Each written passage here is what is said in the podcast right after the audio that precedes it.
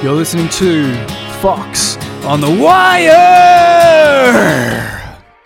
All right, welcome everybody to a very special episode of Fox on the Wire, the first for the year 2023, in fact. Hoping to have a big year on the podcast here, and we're getting off to a massive uh, start here tonight. Uh, we've all the way, we've flown all the way across the oceans to speak with Attila Vorosh from Hungary. Hi, Attila. Welcome to the show. Yeah, man. Hi, Craig. There, uh, and uh, wishing you uh, uh, indeed a bigger year, man. It's uh, it's super cool that uh, you've been doing here, and uh, yeah, I can only wish you the best with this. Uh, it might be an overstatement that uh, I'm a big thing here, but yeah, it's it's definitely cool to be here and part of it. Thank you, and right back at you. All the uh, all the Yeah. success to yourself as well. And Thanks, uh. You better correct me with your name there. I knew I would have stuffed up your surname. How do you pronounce your name? No, it uh, it was uh, kind of close actually. Uh, so it's Vörös. Okay, Vörös. cool. But Well, Voros is uh, the way that people use actually, you know, like uh, foreigners. Cool. Well, welcome to the show. I'm really, I'm so happy to have you. Um, I've been speaking like the last week or two since uh, we sort of found out you were coming on with my girlfriend. I'm like, she knows how excited I am just to Yeah. to talk about Pantera and all the things because uh, there's not not a heap of people that you can talk to about this stuff. And um, yeah, so just a little backstory for me, how I sort of came across you. So I guess in short, in the last sort of 12 to 18 months, I've sort of got heavily back into playing sort of heavy guitars. I've been doing the whole acoustic thing for the last 10 years and I still love that. Um, but, you know, I grew up on hard rock and playing in hard rock bands. And when the last one broke up about 10 years ago, I just had enough. Couldn't, couldn't bear to start another band. And I just sort of went the acoustic way. Um, and I listened to,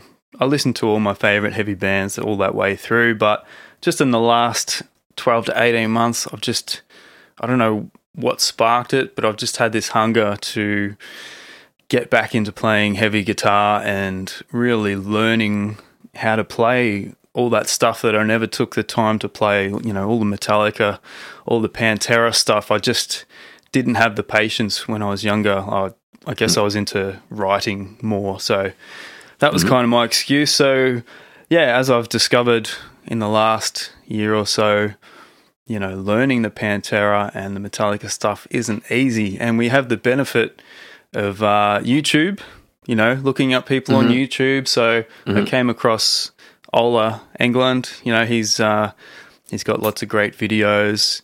And somewhere along the line there, I stumbled across yourself and your awesome YouTube channel, uh, full of oh, just so much, so many good videos that help people like myself. Um, so yeah, that's and I, you know, I became a fan, and um, I still follow you, and I still look up all the songs that I'm learning to play. What am I learning at the moment? Uh, Primal Concrete Sledge. So you've been helping me with that one. Thank you very much. Um, So yeah, tell us about your. That's my sort of introduction to you. Tell us, uh, tell us about your YouTube channel and um, sort of how you got, or what inspired you to put all these great videos together. Mm-hmm. Well, uh, thank you very much, um, and uh, for the kind feedback. It uh, it really means a lot, and it was uh, it gave me a, a chance to look back actually while you were talking to me. That uh, it, yeah, it's it's a weird feeling to know that it actually reaches people and and and you know give them joy and help in any ways. Uh, and the background of how I really started getting a little more, I would say, serious about the YouTube channel. Um, uh, goes back uh, after playing uh, the Dime Bash 2020. Because prior to that, I also uploaded some videos like every once in a while, uh, but nothing really serious and um, intentional. I was just uh, putting up, you know, some stuff uh, with my Pantera tribute band and and some other things that I've done. But after playing there, it I don't know, it just before actually the COVID hit in, like I felt that I wanted to do something like this. because it was just an, an amazing experience to be a part of uh, that thing. And I don't know, I just uh, it just felt right to do you know something for myself because prior to that I was touring the uh, with some bands, and it kind of got to a point where I was like, okay, I I, I needed some time off and uh, just do something for myself, and uh, and this one has always been in the back of my head. So I don't know if it, it all made sense, but uh, this is kind of how I started the channel. Cool. Well, and the way you sort of teach as well, because um, you know that stuff's it's hard to play, and uh, you know unless you've been playing it for years, um, mm. it's it's it's tricky. I don't know what else to say. You know, especially mm. yeah the Pantera stuff, and I've just found your videos in particular just because uh, because you, you, don't you, you do the tutorial videos, but you also do other videos where you're just I think you call them the living room jams and that sort of thing, yeah. where you just actually play the entirety yeah. of the song through. Mm-hmm.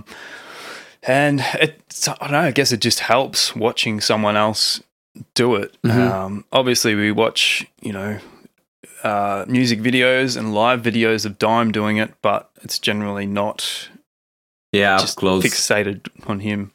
Although the cool thing yeah. is, he actually did a few of those videos, tutorial videos, didn't he? yes.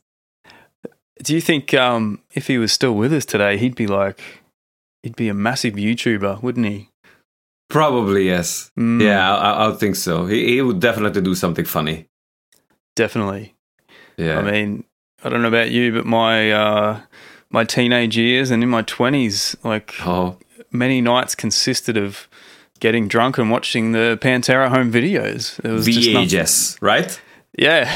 just Oh yeah. Nothing better. Absolutely. I mean, and we you sort of look back now and not everyone was carrying around a video camera like Dime was and it's just priceless. You know, we sort of take that for oh, granted yeah. sometimes. Yeah, absolutely. Yeah, there's a, a fun little thing because I grew up uh, watching that thing. Like I don't know how many times it's more than a hundred times I've seen the just the the third one, mm-hmm. uh, and of course I, have done a lot of stupid shit because of that. I mean, yes. because of me, but yeah, the influence was definitely coming from there. Mm-hmm. And but I never really kind of understood why I didn't see that much of Dime in the videos. Mm. And then later turned out, uh, from the stories I heard, that it was him who was filming a lot and he was making people do all this uh, shitty stuff because he was just bored and uh, just wanted to make, uh, you know, like fun times. It's just, uh, I don't know, it just, everything just adds to the story on a positive and just, it, it always feels that it cannot be better and it always just gets better with him. I don't know, was... there's just nothing really negative from from his camp. It's amazing. Yeah and like he was, you know, you hear other people talk like uh, Vinnie and some of the roadies mm. and that. Like he was all about the fans, and um, yeah. you know, even if he felt, even if he was hungover as hell, which I would assume would be most days, you know, he'd still take the time to sign autographs and stuff like that. And you know, the the craziness in those videos, I think his playing was just an extension of his personality. You know, like he's you mean the, uh, he's playing uh, how he was playing that? Yeah, yeah. I mean, yeah, he was so full of life on on every level, and it, it just shone like yep. everywhere. Whatever he did, it was just full of life and joy for sure. Yeah, he's yeah. Uh, he's left us with just an amazing amount of uh, great music, great memories. Um, mm-hmm. You know, and I've sort of just outlived him now. You know, like he was about 38, I think, when he died, and like I'm yes almost 40, and I can't believe that you know I've outlived him. Yeah. The same happened with Kurt Cobain when I turned 27. Uh, I'm like, fuck, they did all these things, you know, mm. all this success by mm. this age, and yeah. uh, but yeah, you mentioned um, the Dime Bash back in 2020, just before the COVID hit. I was actually watching yeah. that the other night. Um, I, would watched it before, and I and I saw you on it, and then I think I was watching uh, one of those vlogs that Ola did, which uh-huh. included, um, is it Nam or one of the guitar? Yeah. Um, like exhibition or I don't know what's the word for that. Yes. Yeah, I think it's Nam or NAM anyway. show. The, yeah. Yeah. and uh, it included footage of the Dime Bash because he played there too. Yeah. And you guys actually Yes. played on the same song, which is even yeah, cooler. yeah, yeah. Um, Actually, two songs we played together. it was uh, what was the Pantera song you played? Uh, the Panther song we didn't play together. I Oh. played. Uh, um, oh my god! I was gonna say it really fast. Jesus. I think I've lost it. So, well, you played Sepultura Roots. yeah, I played Roots and uh, Yeah. Refuse Resist, Yep. which uh, uh, Refuse was my like uh, the the first really heavy metal song which I've heard. I mean, I I, I was uh, listening to uh, Exploited and uh, Claw, Clawfinger and stuff like that before, but that was like the the big heavy groovy with the the growling one. Hmm. And from that, the next jump was Pantera for me. And Refuse Resist, like the Chaos album, is the Sepultura album for me. So uh, getting the chance to play that with uh, Derrick and all, all the other guys uh, for that lineup, it was just uh, ridiculous for me. Mm. But I also actually, so now I don't remember, but I played the Cowboys, which was like, it was super funny. There was a, a rehearsal before the show day, and uh, some of the musicians couldn't make it on time. So I actually filled in for some some songs. So originally I was gonna play like four songs altogether, two Kiss songs, two Sepultura songs, and maybe maybe one Pantera. So yeah, five songs, which is in itself a lot. But then after the rehearsal, it turned out to be like six. And then on the day of the show, the show was actually already running. I was I was just having a blast. I felt like I I I, was in a, at peace in a super uh, amazing place. And uh, I came out of the dressing room, and Ola from downstairs was pointing at me that eh, he, he should be the guy. He should be playing it while the show was running. And when I got down, he he told me he, they asked me if I want to join to play Cowboys because um, um, some the other guitar players didn't make it and they were looking for someone to fill in. I was like, yeah, sure. so I played Cowboys uh, with Gene Hoglan and uh, his girlfriend, and uh, I don't know who else. But it was just uh, it's, it's amazing. Mm. Yeah, it's crazy. Amazing And, uh, uh, Didn't Dave Grohl make an appearance in, in Roots when you were playing Roots? He came out and Yeah, uh, that was another really fun one. We didn't know about uh, the fact that in Roots they invited all the drummers on stage. It's Yeah. it, I didn't know about it. Apparently, Ola didn't know it because we were looking at each other like, "What's happening?" all of a sudden, like a drummer start to put on their uh, toms and whatnot, and uh, and yeah, uh, apparently Dave was there too. I didn't even see him coming up on stage. There's so many people, but yeah. And uh, you had one of the best drummers there too, uh, Roy Roy Mayorga. Oh. Roy Mayorga. Mayorga. Mhm. Yeah. Yeah, I don't know how he pronounces his name, but yes, a super, super nice guy and an amazing drummer. It's uh, just very groovy. It was like a, a, an instant click to play with him. Yeah, he's one of those. Um, he's one of those drummers that are really good to watch. Watch, just watch them Yeah. do their thing. Yeah, Um, good energy. Yes, yeah. for sure. Yeah, you know, just And also as, as as a guy, he was just super, super nice. mm. yeah. No, that was uh, that was quite the gig. I can only imagine what it would have been Yeah. like. Uh, what playing there? So, was that your first Yeah. trip to the states, or had you toured there with some of your other bands before that? No, I actually I've been to the states uh, quite many times. I'd say uh, I was actually also touring there with two bands. Uh, the first time I was touring there with Nevermore back in 2011, and I also toured there later with Satyricon uh, once. And I also studied for uh, one semester uh, in Los Angeles at the the Musicians Institute. So cool. I, I I've been there before. Uh, but this time bash thing was definitely like uh, you know, absolutely high top on on the, on the list. Yeah, I saw some of the photos that were being taken backstage, and um, just all the faces that were there, and I Yeah. guess just just being able to be there in the memory of Dime just would have been uh, would have been something else.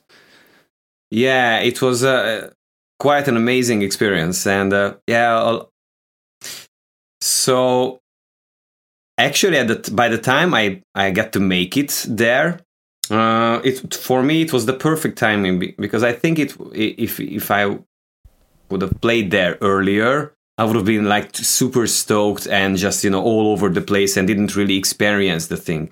But by the time I got there, it felt like you know it just th- these are just other people, the, the same you know, like the same people like us. Uh, and I actually we've been doing uh, pen, uh, like Dimebag tribute shows for 18 years now and it's always like 50 some guests showing up there. And the vibe was very similar to that. On ju- it's just you know really well-known uh, musicians instead of uh, underground musicians from hungary. But the vibe was the same. And uh, to me it was better to to have like normal conversations with normal people instead of being a, a fanboy and just you know closing them out to you know being able to have a nice chat with each other. So in in that sense, that was amazing. And I also had my birthday on the day of the show. Oh wow! Yeah, which was which was super cool. Wow. Um, oh, I'm super bad at names, but it, it was actually introduced. It was told to the crowd that I uh, that I had a birthday. So Derrick Green uh, from Sepultura was like high fiving me, and I was like, Wow. "That's just fucking cool." That's awesome. That's really cool. yeah. Wow. So tell us about the um, Pantera tribute band that you're that you're in. Yeah. Yeah, so um, it started out actually with a different name uh, in 2006. At the time, uh, our then drummer and uh, and bass player, we were uh, attending to the same music school, like a local music school in uh, Hungary, Budapest. And uh, I don't know. We were. I think we were just uh, with the drummer. We were talking about Pantera or something, and then we were just like, "Hey, let's get, get into one of the rehearsal rooms and play something." And we played New Level, and it was like, "This is fucking awesome."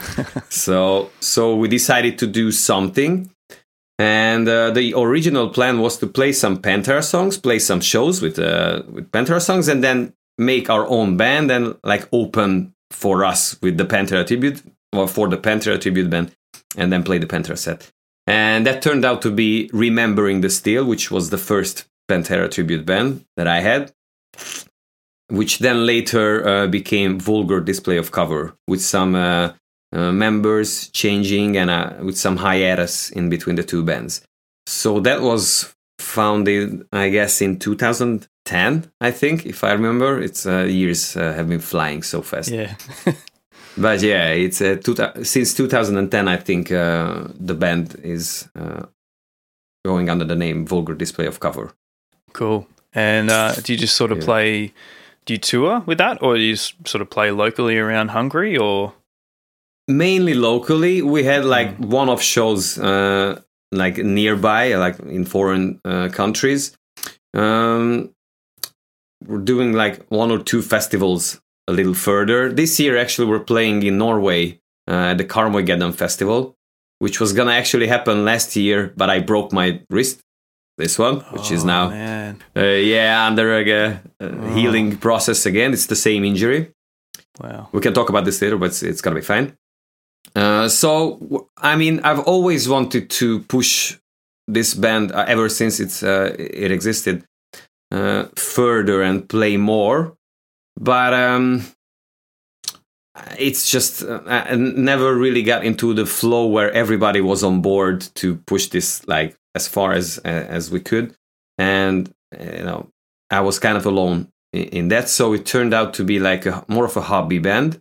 So we play like I don't know, few shows, couple shows uh, per year, and mainly in Hungary.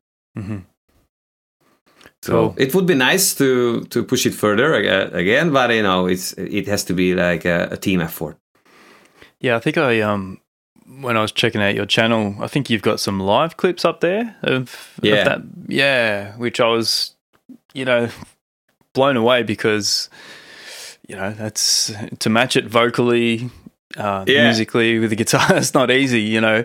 And I'm just curious, like, do you play those songs in the tunings that same tunings that Pantera Mhm. played in, or yeah, yep, Uh, uh, we started in uh, with remembering the steel in C standard because at the time, I mean, I knew it was off and I could tune it for myself, but I was like, ah, I don't know what what is this. It's just it was easier to play it in C uh, C sharp, and then at some point we started. Maybe it was already with Vulgar. We started to play it uh, in. I, I didn't know at the time what was the tuning. We just find it and marked it on the tu- on the actual tuner pedals, and uh, that was actually a big change for me. At least it felt like okay, this this was a missing piece for sure so so yeah it, uh, it, was a great addition and uh, ever since that we, are always tuned to that like it's the 425 hertz apparently. yes and i want to thank you for that because uh, uh, i was checking out your videos explaining the tunings how yeah. dimebag sort of tuned his guitars and you made that sort of little chart uh, you know, for the 425 yeah. hertz, the 435, and and that sort of thing. So I've got that on my on my desktop, and that's why I've got a few different nice. guitars here because they're all in different tunings, and yeah. Know, I, am always into different tunings anyway, but that's even more different again. So uh, yes, yeah, yes. I, I really wish I I I, I knew what like the real reasons behind because there's like stories like you know they just tune down uh, until it sounded right for them. I don't know, but it would be just nice to hear some more specific stories. But maybe it's just the big. It stays the magic part about this. Like, yeah, we will never know. Yeah, yeah, it is interesting because I mean, it's, it's well, I guess there is a big difference between you know standard E and E flat, and then I think his yeah. uh, 425 or 435 hertz is somewhere yeah. in between there. Uh, there's not. I, I, don't know. It's just it's so it's again it's the uniqueness is just on so many levels they were unique from yep. the beginning almost. It's it's yep. it's insane. It's these nuances and they add up. I think for mm. sure. So we have to talk about it. What are your thoughts on the reunion? I don't like to say reunion because it's not a mm-hmm. reunion the re-emergence of the band playing under the name Pantera. What are your yeah. thoughts? How do you feel about it? Hmm. Um. To me, it's. Uh, I, I, mean, I follow this uh, from the very beginning, and uh, you know, I think it's something that was inevitable, mm. and it's not in a bad or a good way. It's just you know, I think it's more of a good in a good way for me at least, and. Uh, I was really, really happy to see that Charlie was uh, going to be the drummer. And, you know, Zakk was like the obvious choice for sure. So the line lineup totally makes sense to me. And uh, um, I think even after the first show, they exceeded all the expectations. Uh, and I can see the improvement. I, I was gonna do, and I, I will do uh, like a reaction or this kind of video on, on the whole thing. Um, yeah, it's there's definitely a lot of emotions going on, you know, for everyone, which is a good thing. It means that you know it means a lot for the fans and for the people, and and I totally I think I can I can understand you know I try to understand the other perspectives, like from Phil and Rex's perspective. Like Phil it's uh, kind of known that he he he's been wanting to do this forever, and uh, to me it, it, wasn't surprising, and it made total sense that he started to play first with the illegals once Vinnie passed away, and I don't think it was uh, uh, a disrespectful thing. I think it was just you know something that they have they've been bugged and asked about like for years to do this, and it was always like a, a no from Vinnie. That everybody knew that, and I think it was uh, in some sense, sort of a relief for him that okay, now you know we can do it. It's not, it doesn't hurt, you know, directly someone anymore. And uh, I, I don't think this is selfish in any sense, and I think the production is amazing. It has mm. the the essence of the Pantera look, mm-hmm. but it's it's new, it's f- fresh. So to me, it feels very uh, like genuine, uh, which is an amazing thing. The the way Charlie uh, prepared himself is extremely extremely well and amazing. The nuances, like the slowing down part, like the end of the bars and the tempo changes, uh, you could tell that he spent a lot of time working on this, which is an amazing thing again and I and I was uh, giving a lot of thought on how Zakk approached after hearing him uh, the first time, because uh, I, I had some expectations, and I think like nothing. I feel that even Zakk was uh, like better than how I expected it. Mhm. I knew it he was gonna deliver, or you know, but I think he, he he's even better than I than I thought he was gonna be because it's um. I mean, just practically, if uh, if you're Zakk Wylde for and you, you're like well known for 40 years for your kind of playing and everybody you know knows how good you are and you you i'm lucky enough to to play in a lot of bands and i get to play in you know a lot of people's style. So I, I know how it feels to to to get into someone's head and and working on you know the phrasings and the feel. And playing in Zakk's style or Dime style is is there's a lot of differences with the timings and with the you know just um, the sharpness of Dime. Where is it? So it, with Dime it, it was a lot of looseness with a lot of you know stiffness also. So it's a it's a, it's a combination of everything. Whereas Zakk is more of a rock and like a Guns N' Roses kind of dirty player. So it it re- it requires years, I think, to to you know to improve. And it's I, I mean I've been doing this for so many years, and uh, it, I cannot watch my old videos. They were so shitty. I learned a lot from just the recent years. So uh, I don't think it's fair to expect uh, from him to do, you know, exactly how or almost exactly like Dime played. It's it's just not it's not fair and it's not even possible. And I don't think that anyone in his close clam, uh, camp um, would tell him to do that. So it's like, hey, you can be better than that. So why would they? I think he's doing his thing. Um, I think to me it feels very respectful. I I am I I understand that he wants to play with his own guitars. It's just you know feels more comfortable. Maybe along the way he will pick up the the Dean guitars he got from Dime, which would be cool. But I I totally understand that you know the, for the first few shows he he wanted to bring his own guitars where he feels comfortable. It's uh, people may forget that he's been doing this like constantly for years, and there's a lot of habits that that's hard to uh, come over. So I don't I don't know. I hope uh, these uh, all made some sense. But this is this is how I feel. I, I think it's uh, it's an amazing thing, and uh, it's much better than I expected, which was already good. So so kudos to them for sure. Yeah, I'd have to agree with all of that because uh, yeah, there's so much to unpack, and um, Yeah. I think you just did a great job doing that, and uh, I think it's a I think it's a great thing. I understand Yeah. those who maybe don't agree with it, but I think I think the music belongs to the fans now, and the and this music it deserves uh, to be heard by another generation. Um, Mhm. You know, so I think it's a good thing for the Pantera legacy. Uh, Uh-huh. Dime's never going to be Dime and Vinnie are never going to be forgotten. Like you know, they're Yeah. just yeah, so yeah, large within the band. They're not just going to get phased Yes. out at all. Um, eh, the opposite, in fact, I think. And um, Yeah. yeah, I think Zakk's done a, a great job. You know, he can't he can't just turn off Zakk and be Dime or something like that. You know, he's It's, I, I think it's even a better approach that la- not turn on the dime, but turn off the Zakk is like for 40 years, the world is like, you know, yours because of your Zakk Wylde, and it's an amazing thing. So it's uh, it's just uh, not fair and no. I mean, Zakk's know. been doesn't make sense. yeah.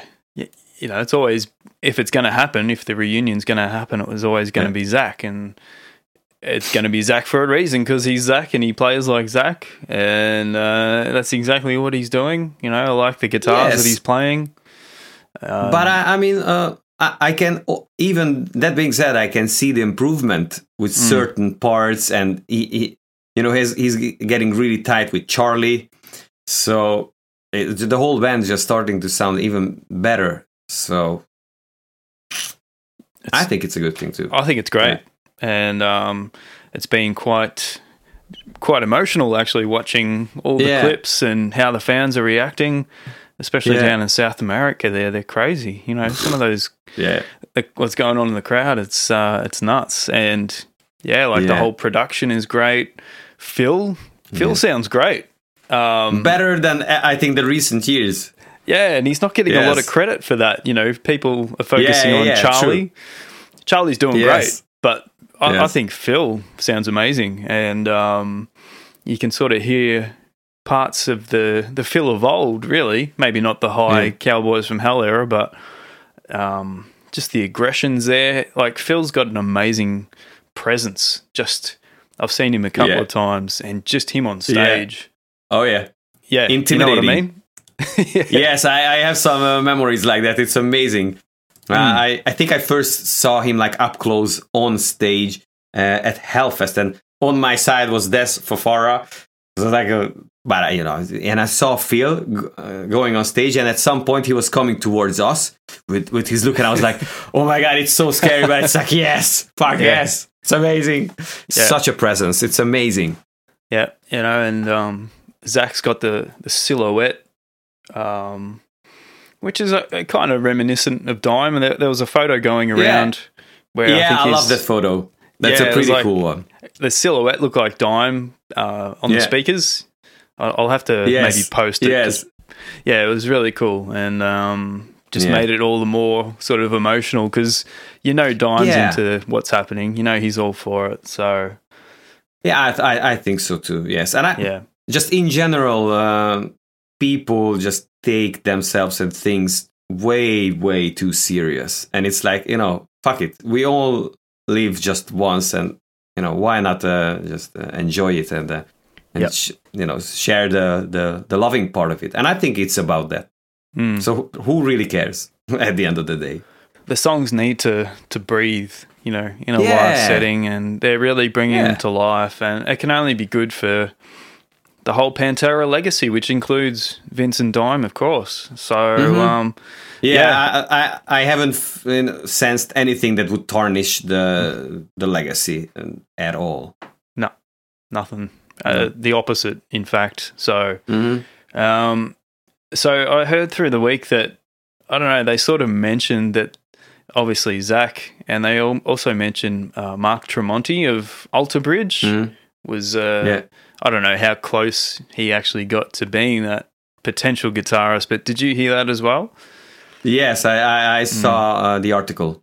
Mm, Yes, don't know. Uh, I don't. Uh, I, I, I, think don't know. just, he, he's uh, uh, to me, uh, Mark Tremonti, uh, especially with Alter Bridge, has always been the kind of guy who's just so unique. mm, Again, like uh, like the one one of the, the really special ones who I can recognize, and everybody, not even guitar players, can recognize. You know, after a few seconds, because of his distinct playing with solos and riffs and everything. So I think it would be a very similar case for he, with him too. But uh, I, but I I understand uh, his reasons uh, of not being wanting to be the part like that of this story. yeah, it's it's more than just being able to play the songs. It's it's the whole history with Zakk. You know, he was like a brother to Yeah. To the band. Uh, yes, I don't know. To to me, that part actually, in all honesty, and it's just a personal thing. I think it's a it's a good story, and it's a it it's a rom- it's uh, romanticizing it, but not necessarily in a bad way. I mean, yes, it was uh, it's if they can choose someone who was actually close to him, that's even better for sure. Mm, But I, I mean, at the end of the day, uh, I'm not happy with Zakk because of he was close to Dime, but because he, you know, the whole thing is just cool yeah. uh, as it is. And have you noticed they're playing uh, in different tunings? I think uh, you know, like Yeah. this love and stuff is a lot lower. Yes, Yeah. yes. Do you think that's uh, for Phil's benefit in the vocals, or just the sake of not changing too many guitars over? What do you think? Mhm. I think it's uh, because of Phil Yeah. because his uh, his register got lower So it Yeah. totally makes sense to follow him. I mean, normally, I, and I learned this uh, over the years, having my own bands and playing with others, that it's you have to tune around the singer. Mhm.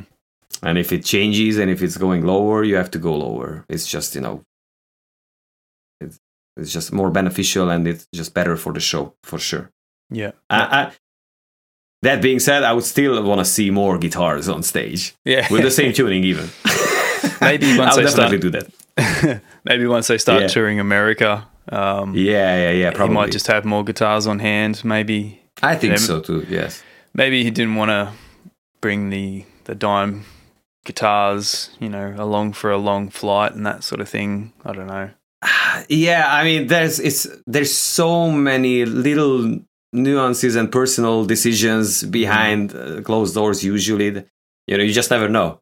It might be something like that. Like he, it's he just wants to have them safe.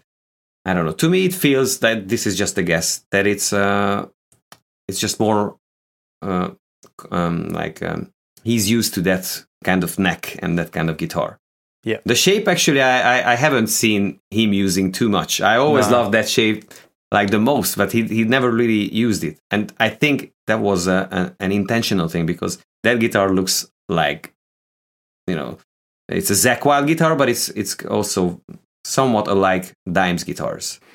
Yeah, it looks looks So- like something Dime would use. Um, yeah, definitely. because I, I know Zakk's guitars, like they've all got names like you know uh, Odin uh, and a few Yeah. other things. I'm not sure which one's which, but uh, yeah, yeah, I yeah, I never yeah. Yeah, I never really gotten into that that kind of uh, uh, the, the not fantasy world, but you know the mythology and stuff. yeah, that's, uh, yes, Yeah. Um, so I don't know if you saw Ola's interview with Zakk fairly recently. yeah, yep, Uh, how Zakk sort of admitted to looking up how to play the songs on YouTube. So Yeah, uh, I reckon there was a pretty good chance that he came across a few of your videos and actually learnt how to play some of the stuff from you. What do you think? yeah. I, I'm almost certain that Yeah. he tr- that he uh, you know came across some of my videos for sure. Uh, it's uh, and it's not even you know uh, saying that you know, how good I am or anything like that. I would would have done the same if I would have to you know quickly or you know just learn something. You know, you do these kind of research as well. Mhm. So yeah, totally. I'm I'm almost certain that he saw some of the videos for sure. Yeah, me too. And, Next um, time he can shout out. I, I hope he at least gave you a, a thumbs up. and I hope he, you know maybe I didn't, I subscribe didn't to your see channel. Zakk was giving a, a, a heart for me, but I don't know. Maybe under a different name. Yeah.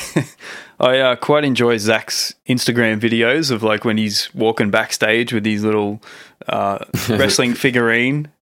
Have you seen Yeah, those? I, I, I don't know. Yeah, I have. I, I don't know what's that about. I don't know. It's Uh, it's, it's yeah, inter- interesting f- uh, comedy for sure. It's weird, but it's very Zakk. And I saw a Yes. photo, like when he was doing that video, he's got his camera and the, the figurine, and someone actually Yeah. took his photo, and he's it's it was just very funny. I pissed myself yeah, laughing. yeah. So, did you ever get to see Pantera live?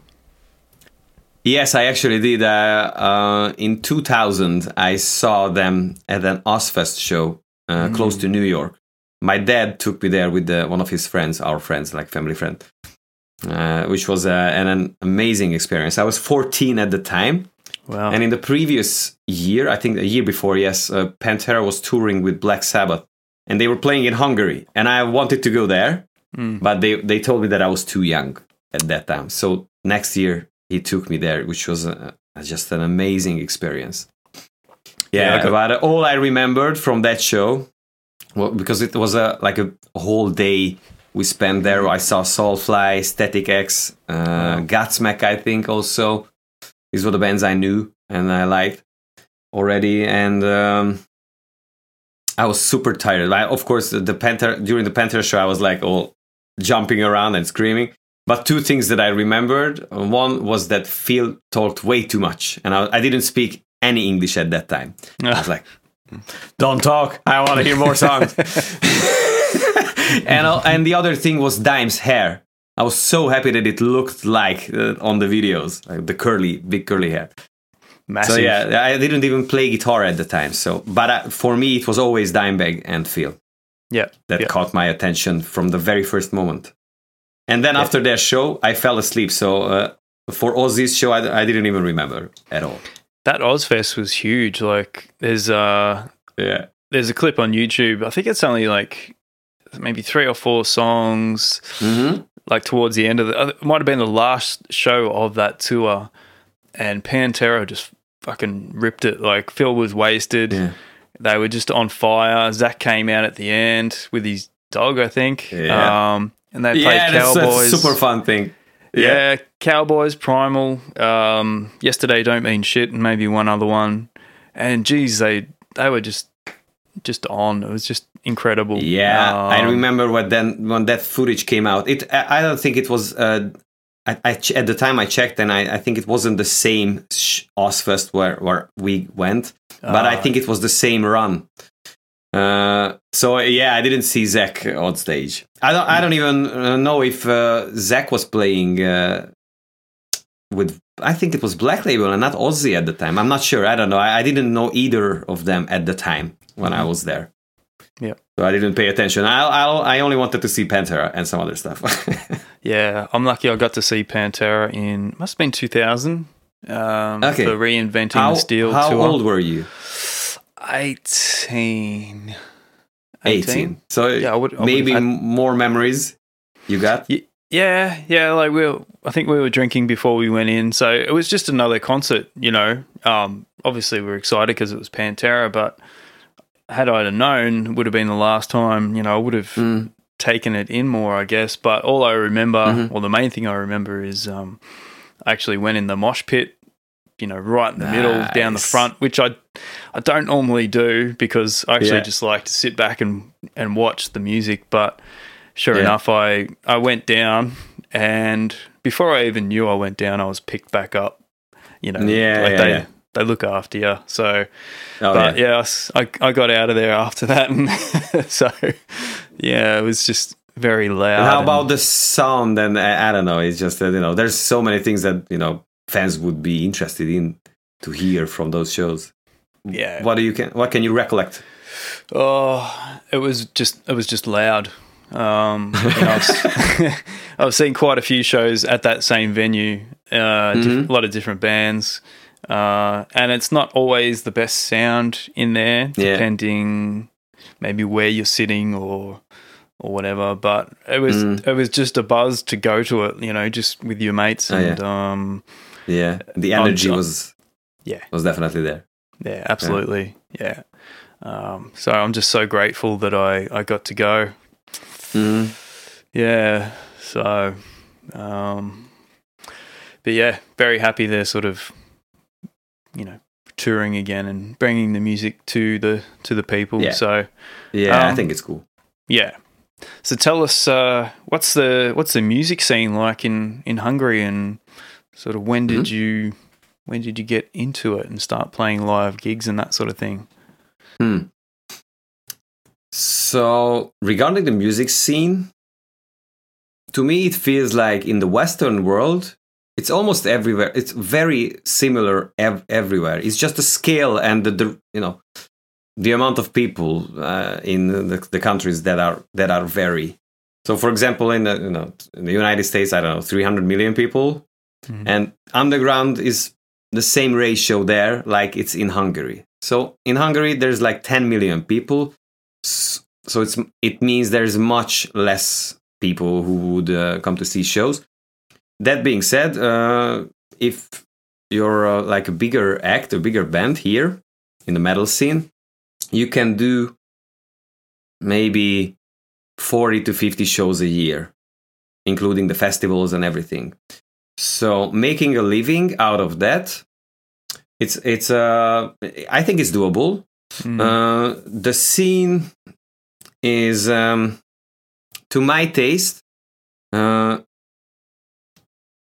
mm, not that nuanced i would say uh, I, I never really listened to hungarian music to me i, I- I just i grew up uh, american listen to american bands mainly and some european metal bands for sure uh, but you can find you know everything there's there's a few like really really good bands, and uh, and they can fortunately function and uh, put out new music all the time, which is really good. There's a band called Lazarus.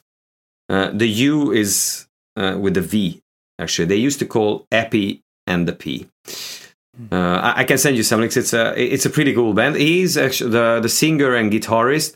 Uh, used to be our singer in the Pantera tribute band. Actually, the my old Pantera tribute band is that band, and their music is just extremely amazing. And the singer is one of the most talented guys I've ever seen. So there's a lot of talent for sure. As you mentioned, uh, for example, with with my Pantera tribute band, it's to me even it's uh, it's it's amazing to see you know how how, how we were able to uh, manage to find drummers and singers over the years. And all of them were like uh, extremely good. So uh, yeah it's just there's definitely a lot of good musicians here as well. And uh, hope I, I answered that kind that part of the question.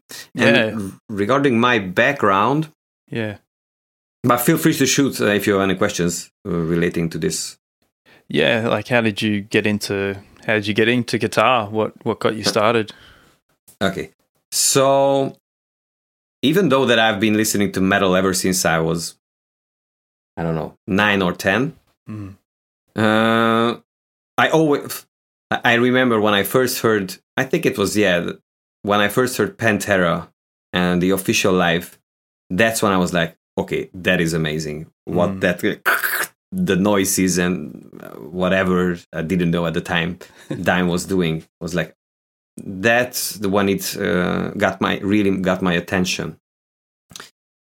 Uh, but only later, I think I was 14, 15 ish at the time when uh, I was in a sports camp.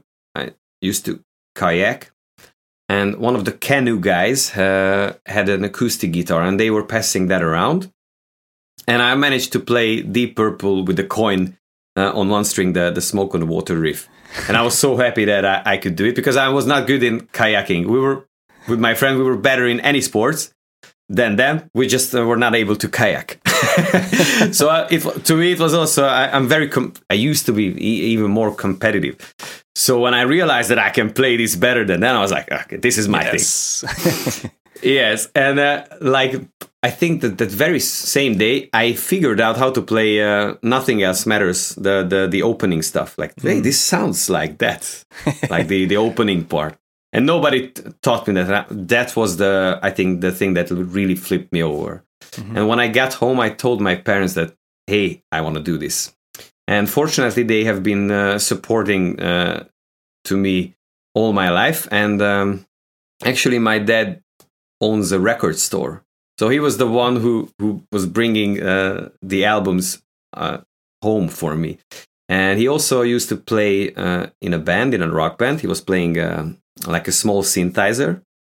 But his brothers were both uh, playing guitar. One of them actually uh, is a well known bass player in the Hungarian scene. Uh, so it was always somewhat around, but never really pushed. But whenever, but when I started to play, it was very easy access for me. So I actually got a, an acoustic guitar, uh, landed from one of my nephews. What's that? The the the dad's brother, uncle. I'm really bad at that. Uh, So yeah, so I think uh, uncle, the dad's brother. the dad's for me, brother. yeah, that? yeah. So your uncle, yeah, Yes.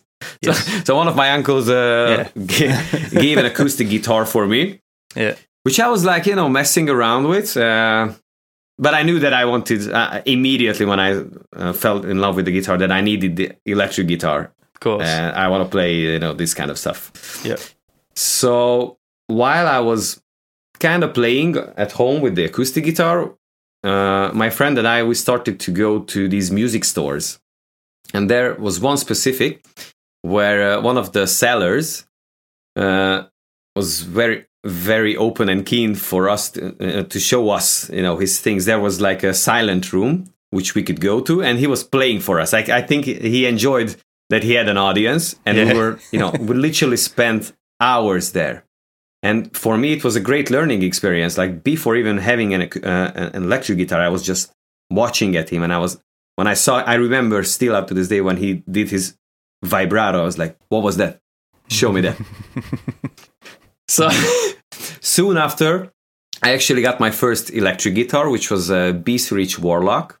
Oh, wow. I still get the guitar, and because I'm a huge Slayer fan. To me, it was Kerry King and also Max Cavalera. Okay. And uh, so I got that uh, guitar, and from that point on, I was just hooked. Really, like uh, the first year, year and a half, I started to play like you know eight to nine hours every day, and very soon I started to to learn parts or even later songs by ear. And I don't know, I just uh, like um, um, I don't. I figured out the tunings somehow. I don't know. I was just like, hey, let's the let's look for the the lowest note, and I tuned the guitar there. I I didn't really know what I was doing, but uh, Mm. I don't know. For some somehow I figured it out, and uh, when I learned my first full songs, which was I think it was either um, was it Sweet Leaf that Godsmack did uh, uh, on the Nativity in Black album, which was like a Black Sabbath uh, cover album. Which which one? The second one. The second one. It's the opening song.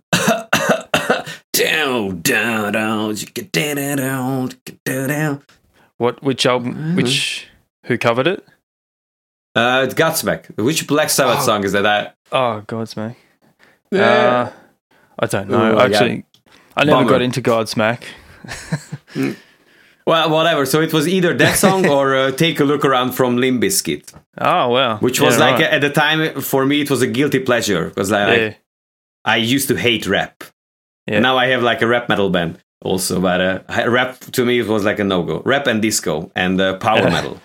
I, I always felt power metal was like a betrayal of metal because it was just so silly for my ears. yeah, yeah.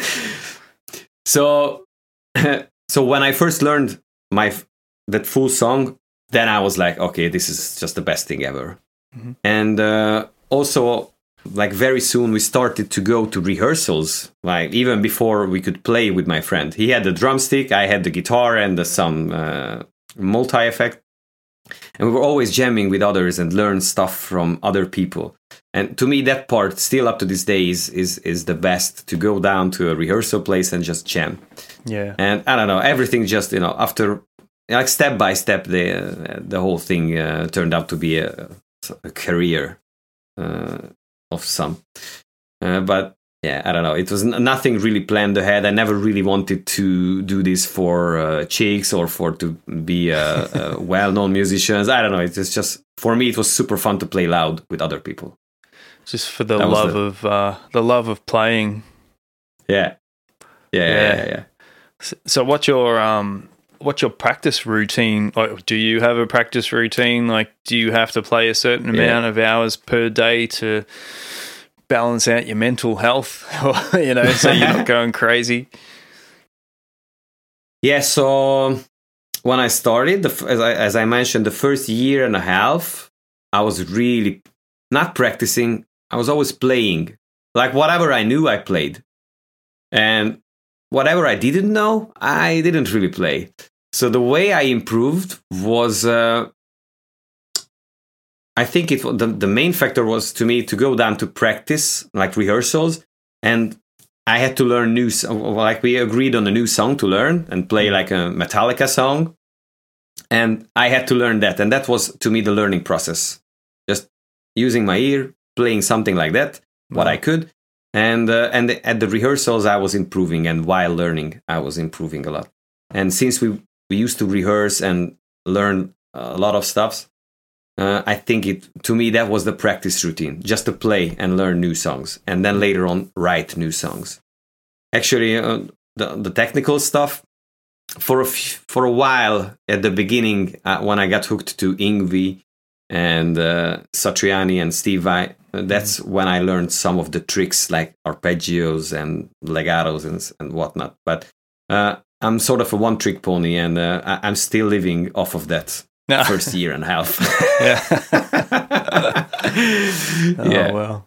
So you, you got Yeah. into you got into those sort of guys like Vai and Satriani, Yngwie. yeah, yeah, yeah, Yeah. yeah. That definitely, definitely. Yeah. Yeah, I um I definitely I didn't get into Satriani. I got into Vai for a while. And then Uh-huh. I went to the concert. I saw him live and I just I don't know, I didn't like it. Like he's obviously amazing, but I just I don't know. You know, someone like Dime has just got so much so much heart and they're so raw and I just didn't Yeah. get into that perfect playing, although Dime never really fucked up, but he I don't know, he just had that The the human element is Yeah. yeah, it's really there. it was more than technique. Um Oh yeah, And that's not to put Vai down or anyone like that. Like, who am I? I I'm, I'm nobody. But I didn't enjoy that oh, we're all of. uh, we're all all are. Yeah. So Yngwie's cool though. Like I, you know, that's a whole different thing. But yeah, it was definitely Pantera, um, Slash, you know, guys like that that that really got me. But um, yeah. So uh, what's happened with your wrist? Tell us about your wrist. That's the worst thing for a guitar player. My God. Yeah, silly, silly uh, gym accident. Uh, I was though I was doing a a movement called Turkey stand up with a pretty big uh, dumbbell, and uh, it just fell through the wrist. It was it happened in uh, the end of last March. mm, So uh, we had to have a surgery like th- the next day, which went uh, really good, I would say. But after the surgery, it it's uh, not known that it was because of uh, early um, usage of it, uh, which I should have not done, or just you know it just happened like that. But one of the the bones moved, uh, so we had, and also there was a a tear in I don't know these uh, names even in Hungarian. So, anyways, I, it, it had to be stitched back up, and the bone was put back. So now it, I, I had this uh, like a repair surgery. I don't know how would you say that. mm, So it was a smaller surgery, and uh, even prior to this, uh, with the the, the motoric uh, things, like so the the playing guitar part was not an issue. The mobility thing is uh, that, that that has been a concern, and also it was somewhat painful to play certain stuff. mm, So that's why I also I had to have this second surgery. But uh, it went really good, knock on wood yeah. uh, and it feels uh, and it uh, it's and it it it feels like uh, like it went good. So I don't know. I, I just have to be very patient and do the recovery uh, again. But yeah, uh, it taught me a lot for sure. Mm, Uh, stupid accident. Uh, it's- it was. It's not even an accident. It was me not paying attention. yeah. So yeah, Man. So is that like a like a kettlebell or something like that that you were using? uh, it's a, it's uh, normally you do the this uh, uh, movement with the kettlebell, but at the Mm, gym where I was at that day, there was no big kettlebells. mm, Uh, and I used like a 40 kilo dumbbell. I don't know. You have kilos there, but So, uh, like big dumb, uh, dumbbell, and that's uh, why I, I lost balance, mm. and I was not paying attention. I wasn't even. Uh, I should have not just done the the thing on my own. So yeah, Man. Yeah. Like I um I do some weights. I don't do it very often and it's often Mm-hmm. I'm often doing it when I'm pushing myself like after work and I don't really feel like doing it but you got to do it, you know. Uh and there's no other time to do it and um yeah, sometimes if you're not concentrating and you're not quite with it, like I haven't done Mhm. anything bad, but I've come close. Uh, Mhm. And yeah, I, Yeah. I always worry about my my just you know not being able to play, whether I might sort Yeah. of pull a tendon or a muscle or Mhm. something like that. I don't know if it's the best thing to do sometimes for a guitarist, but then you look at guys like Zakk or uh, Chris Broderick, you know, they clearly work out heaps. Um, yeah, yeah, yeah. I mean, I, I really think that uh, if you consciously do something and pay attention and be aware just in the present, nothing yeah. really like that can happen. And I think even like the, the working out part, if it's like it's if it's consciously put together and you do it with an expert and then you learn and you do it on your own safely, it I don't think it affects uh, on the guitar playing. And uh, I, I am I'm I really like to listen to all these longevity podcasts and all the like being and staying healthy for longer kind of podcasts. And apparently that these kind of resistance training is good for all like mental health and physical health and everything. Yeah. With your balance. So but yeah, you have to be cautious and uh, conscious uh, mm. about how and when you do it. And I wasn't at the time at the day mm. of uh, the accident. Man, I'm so sorry. I hope it heals really quick. I can only yeah. imagine. Yeah, you must be going yeah, nuts. yeah, no, well, um, the thing is that uh, it's not it's not the first uh, of such injuries for me, and uh, whenever I ha- have, hopefully it will become a, a like a past tense. Uh, uh, like any, any experience like this it's to me uh, the way I, I react is always just then i be in the present and and just stop and it, it feels like this was something that was coming that was just too much noise around me mm. And uh, so it's always a good chance for me to to learn a lot more about myself. Uh, i'm kind of into that kind of stuff yeah. as well. And uh, it's it, this one has definitely been uh, probably one of the biggest teacher for sure. Because uh, I, I have the tendency to take things for granted which uh, includes the guitar playing and just being able to play guitar. And you know it's not the case. I, I have to pay attention and do certain sacrifices and not push the limits necessarily or unnecessarily so yeah we'll see uh, it we'll see future mm. will tell if i learned the lesson finally I think it's a bit of a harsh lesson. I don't think you deserve something like that. But no, uh, no, no, no, no, just... no, no, no. I really uh, uh, so if if it uh, heals like ninety five percent, yeah, uh, I'm I I'm already at the point where I feel like okay, I learned a lot, and mm. it's uh, I live a better life now. So everything that slows me down uh, gives me a chance to to to live a better life for myself. At least that's the way how I feel it. Yeah. Well, sending yeah. all healing vibes here from Australia to your wrist. That, that, that I can take. uh, so you are you have some nice Schecter guitars. The uh, oh yeah. The E1 Custom and the Dime Bolt. Uh, I don't know what the model of the guitar is, but it's obviously got the Dime Bolt.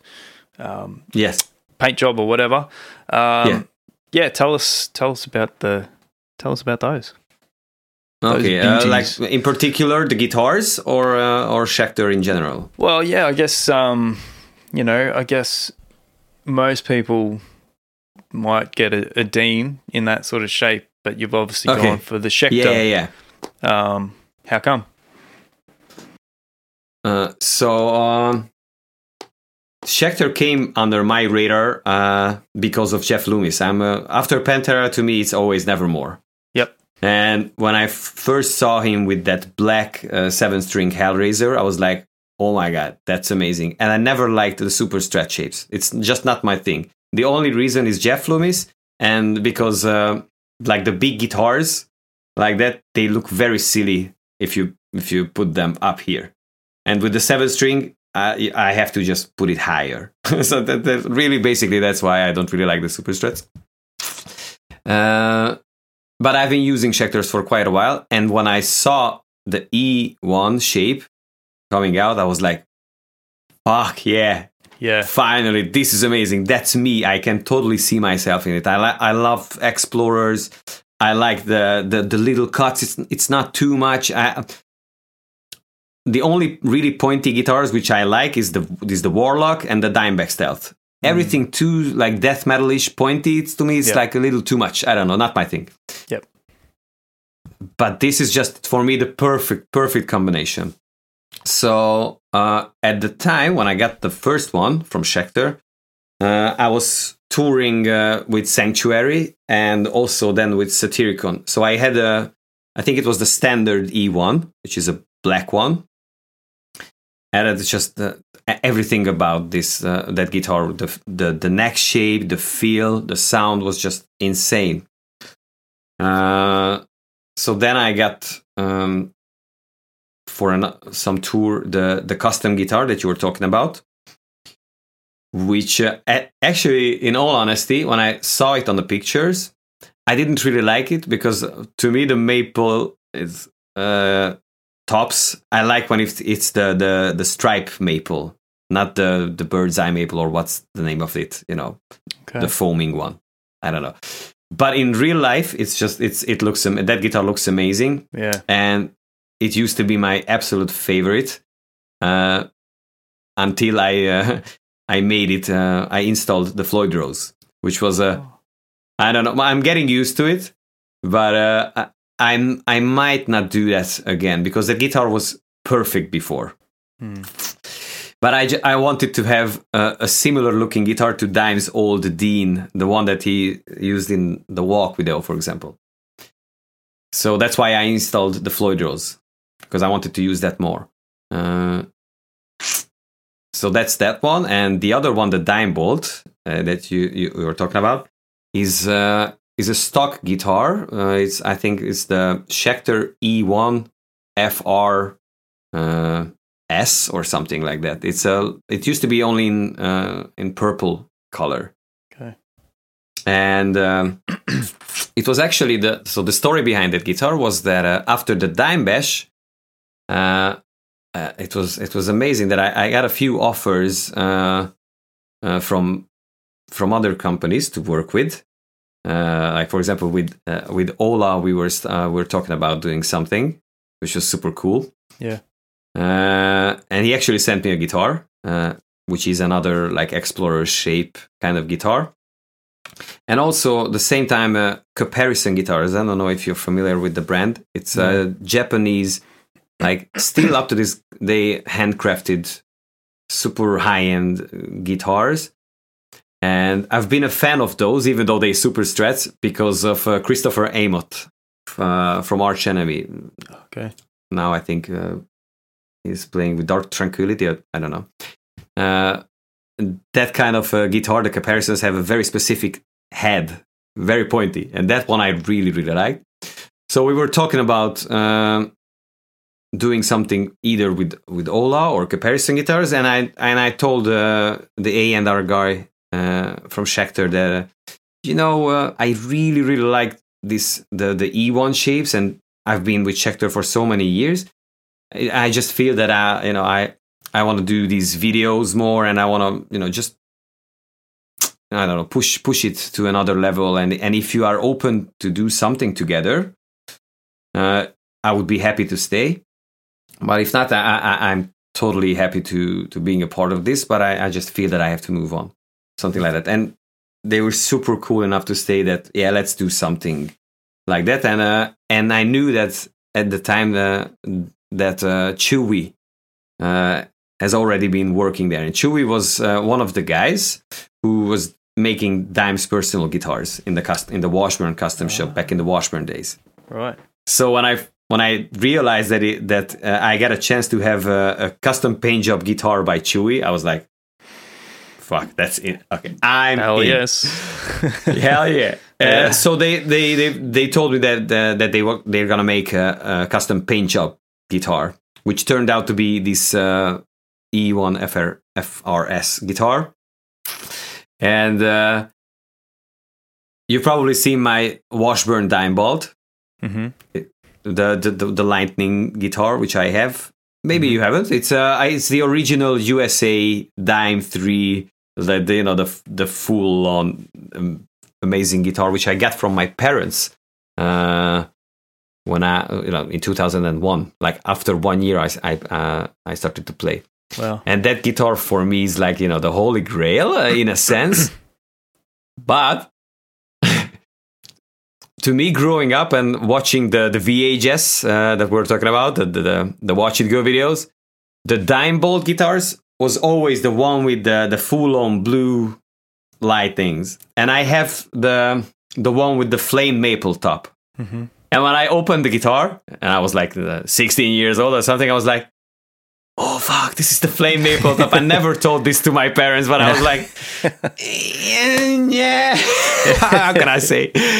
So I always wanted to have like the the, the full on blue one. yeah And uh, so I got the chance to, to, to talk Chewy about this, and he made it look like with th- that exact blue what Oh, I've yeah. uh, imagined to have. So that guitar is, you know, it's a very special one for me, Yeah. for sure. Wow, that's I don't know. So this is the background story. Yeah, that's awesome. I didn't know that. but yeah, both those guitars are, are, are beautiful, and yeah, I really like a lot of the Schecter guitars. They've, Yeah. um, I've got one over my Yeah, right see. shoulder. Not not in the quality of yours, but it's the uh, the Omen Elite. Um, oh, I like. I actually really like the the Omen series. Like you, you can Yeah. grab ones that are really, really nice, especially the ones like before 2008 or something that were like really good guitars. yeah, it's um, you know, really For good the for price the price especially. point. Yeah. Yes, exactly. So, were you ever sort of into Gibson guitars and you know the usual? hmm You ever into those sort of guitars? Yeah, I mean, uh, I there's a few like Les Paul colors which I really like uh, to watch, especially. And I used to like trade when I was like 18 and between 80 and 21. I, I had a connection where I could uh, get some you know, guitars and sell and trade, and I was into that thing. So I had uh, I I used to own several Gibson guitars, and um, there were there's two which I really liked. Uh, one was a standard, the Desert Burst standard Les Paul, which I don't know if you're familiar with the guitarist uh, Justin Derrico. He's the he's been the guitarist for Pink uh, for many years now. No. Amazing, amazing guitarist. S- Just perfect, uh, you know, the great, great phrasings, great vibrato. I think you would really like him. And if you had had got a chance to see Pink live, go for it, man. I- I've seen her five five times. It's amazing. It's a rock show. Well, I remember when oh, it was probably a few years ago she toured here, and she yes, played. th- like- there's a DVD. Yeah, she did like seven or eight shows, maybe like in the one city, yeah, wow.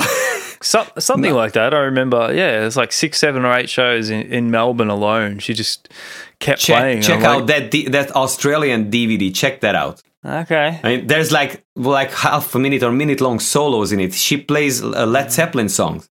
Really? with this guitarist. It's just ridiculous. Really hmm. amazing. okay. So yeah, right, so yeah, back to the guitars. yeah, check it out. Check it out. All It's right. really cool. So Les Pauls I really like, uh, but not necessarily my cup of tea. Yeah. I used to own a um, a custom even a Black Beauty, but I don't know. To me, it sounded too rockish. I don't know. Yeah. I, I should have just uh, switched the pickups. But I mean, um, I would love to have a white one, maybe a white custom, Mhm. but just you know to have for the sake of having one. I'm not not super into that. The Strats is it's another thing. It's I never really really gotten into, but I like the sound. Mm. So I don't know. I'm uh, I kind of am narrow minded when when it comes to playing. So it's it, to me, it's always been the the, the crazy shapes. It's whatever whatever feels comfortable, I guess. Um, yeah. you know, it's How about you? Uh, well, I guess like I had a an Epiphone sort of Les Paul. Um, you know, that was one of my first first guitars that I didn't break. Uh, you know, I had a few cheap you didn't break. Yeah, I used to smash guitars, but they were mostly sort of cheaper ones. You know, a lot of my first guitars I smashed. Is that a thing? It's the Pantera videos and watching Nirvana gigs, I guess, and just you know, it's nice. stupid. I don't do that anymore. I promise. Um, so, yeah, that uh, the Epiphone Les Paul has been with me for like I don't know, twenty five years or something, and you know, I, I love that thing. That's that's uh, so you was still my own main- that? Sorry. You still own that guitar? Yeah, yeah, it's uh, on That's the cool. rack behind me there. Um, Is that the white one? no, it's the. Hang on, I'll grab it. Yeah.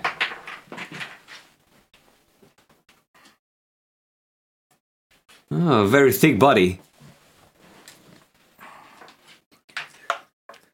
So Okay. Wow, that uh, looks very rare.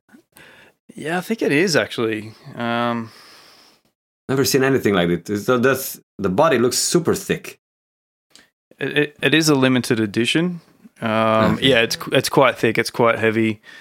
Um, And I think I, I changed the changed the pickup out years ago. Uh-huh. So it's uh, but yeah, this is like drop C tuning sort of guitar, heavier Okay. strings. Um, so yeah, that was Which one's my your go-to guitar? Uh, yeah, but um, I've been picking up a few in the last the last year or so. Got one of the um, the solar guitars there behind me. Yeah, I can Um, see that. Yeah. Yeah. So we've got a distributor in Australia, only one distributor, Nice. and they had a small range of the solar guitars, and that was my favorite. So I think if I okay. got it shipped in from overseas, it would be quite expensive with all the import taxes and stuff like that. Yeah. So Okay. Uh, they're growing so fast, so probably uh, you know they'll will be more accessible. Now about that ESP, the LTD guitar there, that looks amazing. yeah, that's um that's my newest one. Um, Nice. sort of the Explorer shape. It's quite quite a long guitar, so it feels like Yeah. at the first fret you're miles away. Yes, the, the the picking hand is in a different position with Mm. these weird guitars. I never really noticed because I'm so used to that.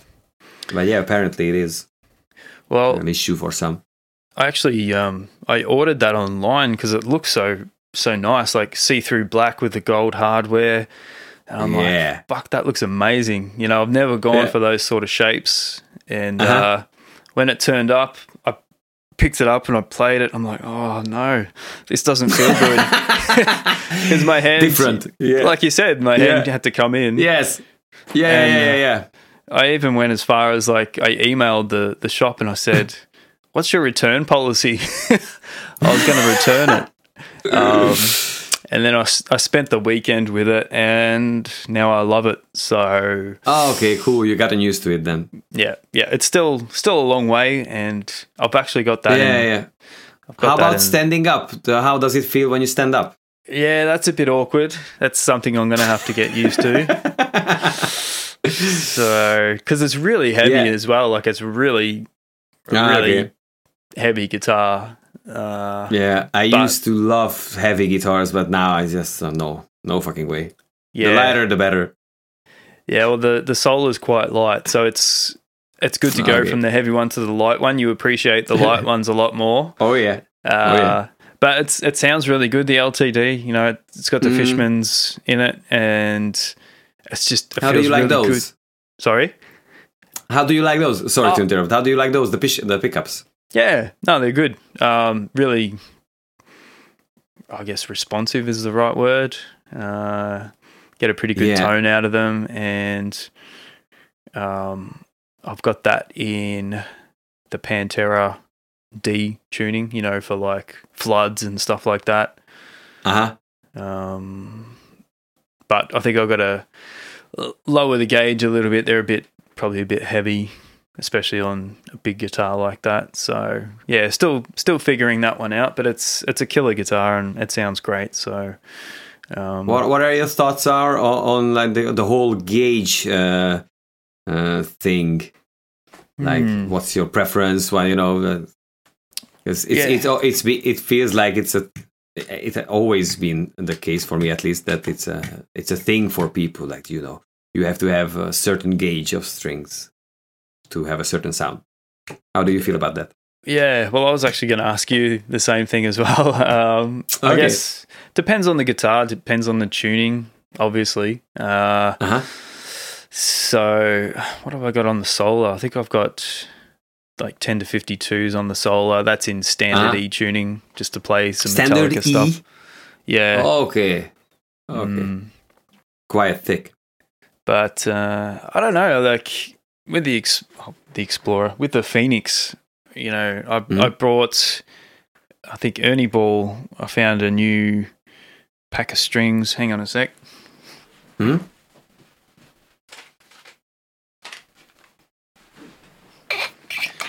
I was going to restring it today actually with these. I saw them in the guitar store the other night. Um, the beef, uh, slinky top, beefy bottom.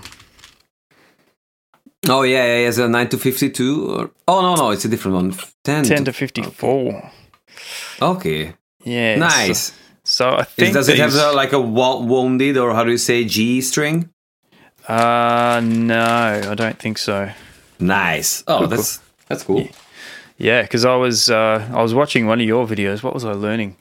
Oh, five minutes alone, like the solo and the bit just before the solo, and I was I was playing it on the um, on the Phoenix there with the current gauges, and especially you know tremolo picking and bending up that nineteenth fret on the high E. I'm like, oh fuck, Yeah, yeah, I can do it, but it's a bit it might be a bit heavy, so I'll try something. yeah. And bit, then uh, there's some stuff where you have to bend up two or two and a half notes for Pantera. yeah, Yep. yeah, and sort of the the, fast bend on the nineteenth Yeah. coming out of that tremolo picking bit. So Yeah, yeah, yeah, yeah, yeah, yeah, yeah, for sure. yeah. Uh, so, what are your thoughts on on gauges? So for many years, I was like, you know, fuck, I need the most gain I can get, and I don't care about, you know, because there was like, I was younger and people were like, you have to have thicker strings. And I was like, no, I don't. And uh, t- to me, it, I now I know why uh, it feels right for me because the kind of stuff that I grew up listening to, like, is mainly Dimebag. Uh, it, it totally makes sense to to have uh, i would actually much rather have a shorter neck Mm, with a heavier string gauge a little heavier string gauge but a hybrid uh, string gauge where i can bend up the like the higher notes as well so that's that's another thing i, I think that relates really a lot uh, with the string gauge is the the, the actual uh, width of the neck uh, was that uh, the scale length. Yeah, so depends really on the guitar on the scale length also, but um, I think you can have really really heavy sounds with putting on lighter gauge strings. So to me, it's all about the comfort, mm, uh, especially you know by this time. Uh, But it also has a lot to do with the sound for sure. So mm, with if you want to get closer to Dime's sounds and that kind of sound, I like if it's a, a lighter gauge string. And I also like when it's you know when you hit really hard the string and it goes just goes wow wow wow the the intonation goes uh, sharp mm, a lot. So I I- I think that's also a color that I like to play with a lot, mm, even with if there's two guitarists. But not everyone does. So if you're a rhythm player, I totally understand if you want to put on like really heavy strings because they they sound tighter and cleaner for Yeah. sure. And the more stiff the neck is, which is another thing that recently I found out how much I really care about. Uh, the more stable the guitar, the more clean it sounds. So I don't know. My personal preference, uh, especially if I if I play like the Pantera kind of stuff, it's lighter strings, not like super light. But I'm actually, especially after uh, this injury, I, I I would like to try uh, an experience with these new lighter gauges like the eights and eight and a halves, mm. just to see how they feel and how they sound. So, But, what uh, would that be? Like an eight to forty-six or forty-eight, or Yeah, I mean, the best would be to have like a really like a that I, I, I will probably experience with the custom gauge because I like these hybrids when the, like the low strings are really like uh they can be thicker, especially on the seven string. mm. oh yeah, Even though I'm more of a user of the like the normal gauges, I would say for the seventh string, I've been using 68 or 70s forever, and it doesn't feel too too bad at Mm. all. Actually, even with the vibratos. But I don't know. I, I think I'm in the middle. Like so, I'm not super light, not super heavy. So, but what definitely gauge? the hy- hybrid guy.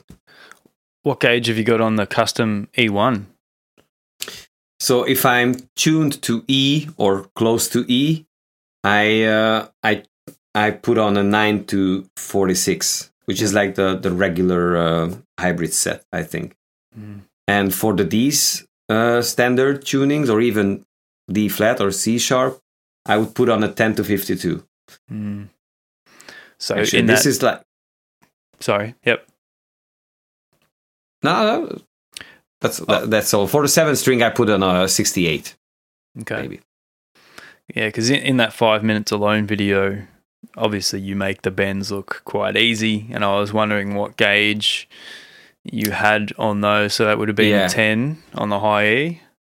Actually, uh, no, it's actually a, uh, yeah, yeah, it's a 10 on the high, E, but uh, I think my my grip strength and because of the bendings and all that got I, I'm somewhat strong, so I, I can do the big bendings even on heavier gauges. But I prefer to have like for that tuning like a 10 uh, down there.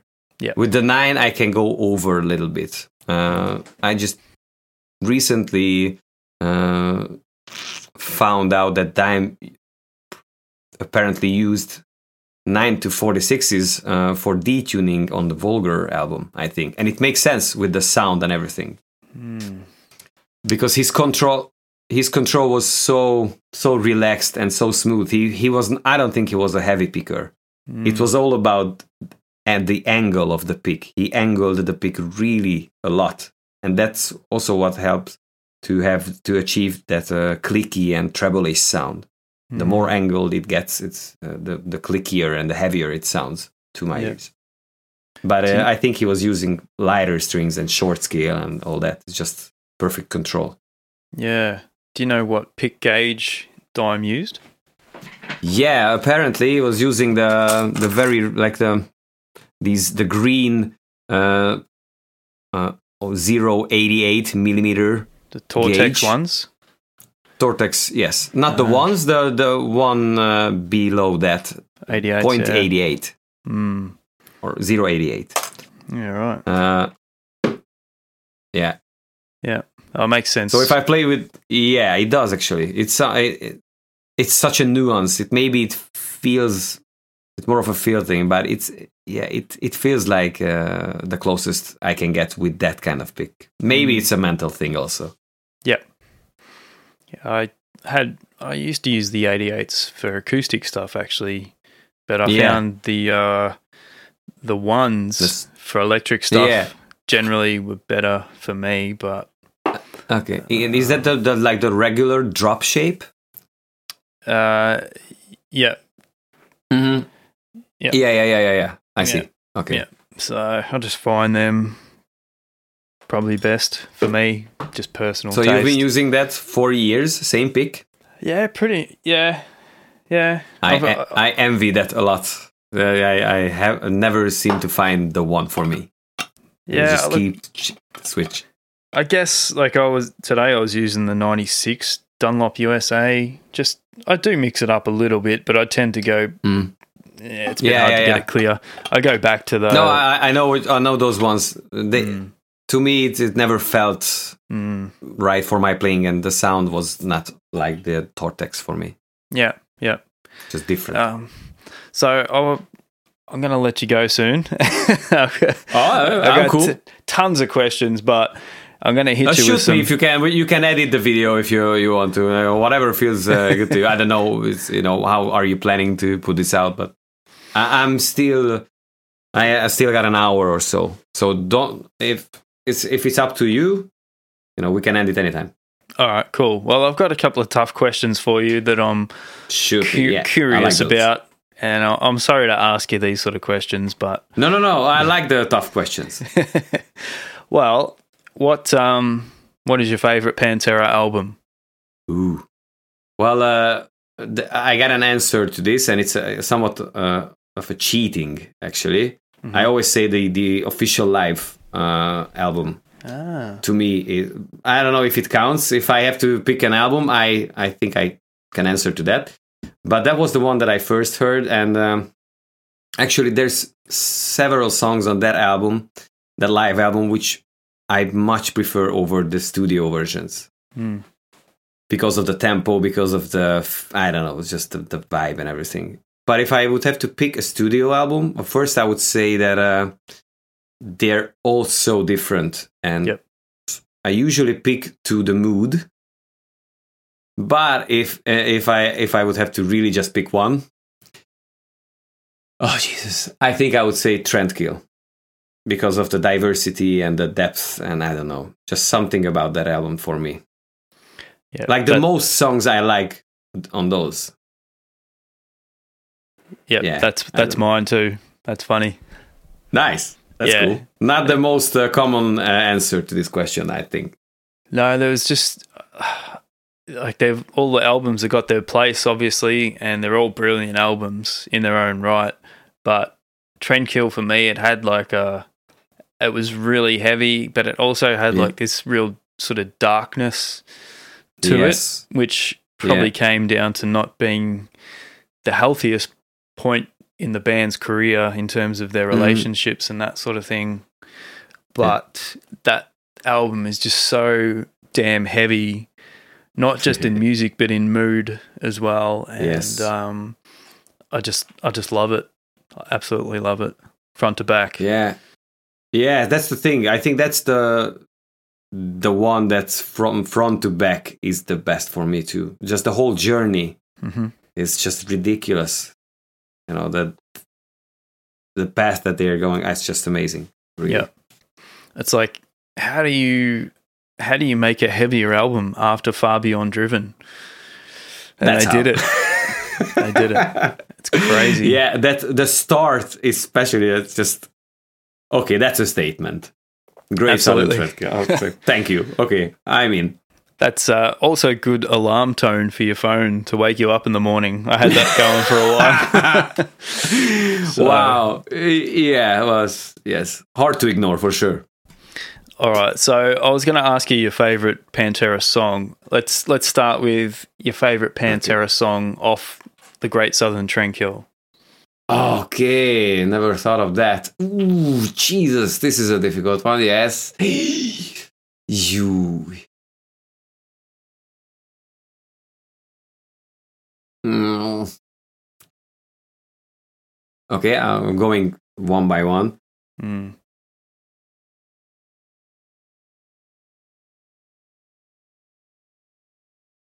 Oh, Jesus, this is difficult.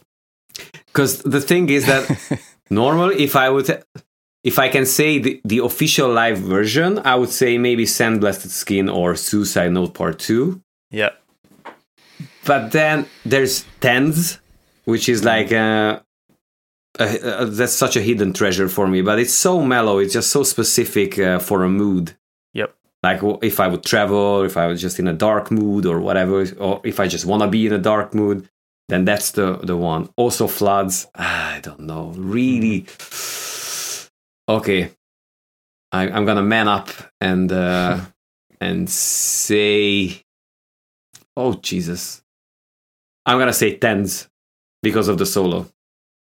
ah, yeah, I don't like my answer, but I have to say something. yeah. Oh, I'm sorry to ask you such a question. No, I no, no, no. It's a- I, I, I like to, uh, to to to think out of the box, and this was one for me. Send us tough- the skin if I if I have to say one to play live. okay. That's oh Jesus, that song. what, We, many times we we play it twice. So heavy. What's the tuning for that song? I've never actually looked at playing that one. Yeah, so it's a if it's a standard like Pantera D tuning, you have to tune down the E string one octave lower to the A string, so they are in an octave pair. Mm. Oh, all right. Eh, super cool, super cool thing. Interesting. Yeah, Okay. again, one of Dime's just genius. Like uh, Yeah. in the heat of the moment, I think he just played it. Oh, this is cool. Let's play something. That's- that's Oh, magic. You'd, absolutely love to see him work, wouldn't you? Like if you could just be a fly on the wall in the studio, or D- didn't he write a lot of his riffs like on the toilet? Or that's what he said at least. Yeah, uh, yeah, because yeah, that's where my shit comes, or uh, I don't know, something like that. Yeah, I, I think that's probably true. But Yeah. many times, I think they were writing, like, or work at least working out and having uh, coming up with ideas in the studio, and Mm. also live. Uh, I think like in between songs when they were jamming or for uh, re, uh, like sound checks, they were messing around with ideas. Yeah. So it's just whenever they got into the mood. Yeah, he was uh, just an absolute riff machine, wasn't he? Yeah, yeah, that's the thing. Like on every from every aspect, every level, like the the the the sound, like looking for the the specific sounds, like the uniqueness of it, songwriting, riffs, solos, just the everything. Yeah. It's just a whole package for everyone. It's and that's another ridiculous. that's another thing I noticed you do on your channel as well. Like you sort of analyze the the way they played some of these songs live. Yeah. I, th- I think I was watching Cowboys at Monsters of Rock the other day. Yeah, yeah, yeah, yeah. Um, and you're sort of playing along with the solo or with the song and sort of how he changes up the solos a little bit, um, Yeah. which is really cool. Like, you know, when I'm having a few drinks and that, I just like to go down the YouTube rabbit hole and chuck on the Pantera videos and um, that Oh yeah. though that gig at the Monsters of Rock in '91 when they played in Russia. My God, that is just Yeah. Incredible. That yeah. just gives absolutely. me chills. You know, domination and stuff. It's just, I mean, yeah, just. I mean, I so many times I I saw those videos. And, Mhm. uh, just- yeah, because for sure. They just finished recording Vulgar, I think, or they were about to finish. No, I I, mixing I it. think they were about to start recording, or they i- i- they were I think uh, in the middle of the Yeah. or, so in during the process of uh, recording it. But I think it was an earlier stage, if I remember correctly. Yeah, and that's what give like the whole thing another big push. Yeah. Uh, not too long ago, I I heard it somewhere. Yeah, but uh, they just brought their A game for that, didn't they? Like they just went out there and absolutely crushed it. I just Yeah, blown yeah. I, away. I, I don't know what people felt uh, to see that kind of thing. I mean, you're probably the the nine hundred and ninety nine thousand people back in the uh, crowd didn't see anything, but yeah, but still, it, it must have been an experience for everyone for sure. Yeah. Yeah, however many people there were. They can't actually put a, a figure on it, I don't think, can they? Like they they actually don't know how many people were there. Yeah, I, I, I, I have numbers like in between 500,000 and a million for Mm. Pantera, and then later for like close to a million. Just insane numbers. Yeah. But uh, to me, it it, uh, it says a lot about the, the the sheer amount of people that like Lar- I think it was Rex maybe or somebody from the Metallica camp, uh, one way or another. That and they were telling each other like, "Did you see how many people?" And at that time, Metallica already seen like stadiums of people. And if they were like, "What the fuck is this?" then you can only imagine. Like for a stadium band, it's just like way too much people. What? Yeah. it just seemed to be an endless insane. I Yeah. couldn't couldn't see the end of people. And uh, I'll tell Yeah. you what I kind of enjoy uh, sometimes is you know the reaction p- videos that people do. You know, you get these people that clearly don't normally listen to Pantera, Mhm. uh, and their their fans or their YouTube subscribers will recommend a song, and then Uh-huh. they, they chuck on this version of Domination from that uh, Yeah. Monsters of Rock. And I don't know, it's so stupid that you care what these people think, but I get chills know. when they react, and I'm like, oh, wait for the solo, I- I- watch this.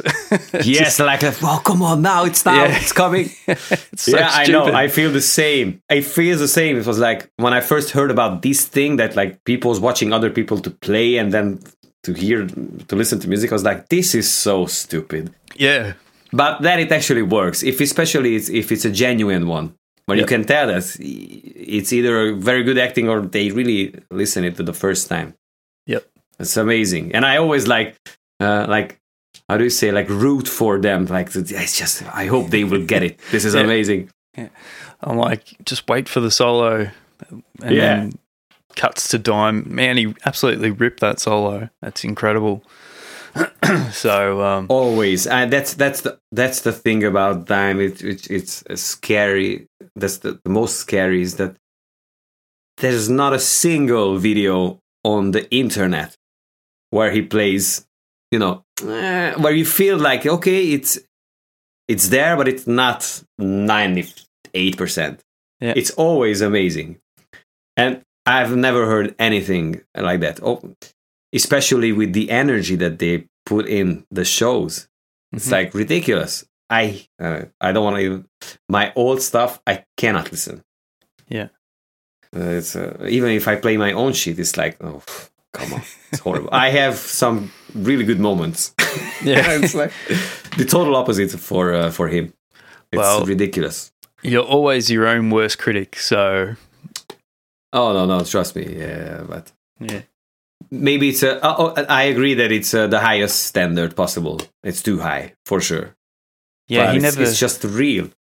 He never missed. And uh, you know, on those Pantera home videos, you know, he there was one point I can't remember which, if it was one, two, or three, or he was about to go on stage and he listed off, you know, bottle of Crown, bottle of of Jaeger, Jaeger, Val of Cuervo, yeah, still going, still going. Watch it go.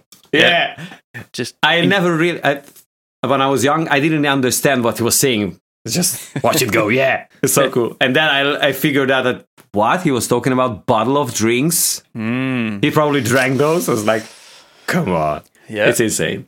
yeah, and he didn't didn't miss a note. I, you're right. I never saw never saw a bad a bad gig. Um, and Nothing. there was it must have been a podcast or something I was listening to. I can't remember who was telling the story, but Dime was so so drunk they and still from the night before Yeah. they they were actually worried that he wasn't going to be able to get on stage and and do it. Oh, who was it? It's on the tip of my tongue. I think it was Robb Flynn, uh, and it was the interview that uh, Yes. that Ola did with him. And I was gonna suggest that interview to you before you brought it up. Yeah, it was an amazing story. A Yeah, good and he- storyteller also. he broke Robb's guitar like as well.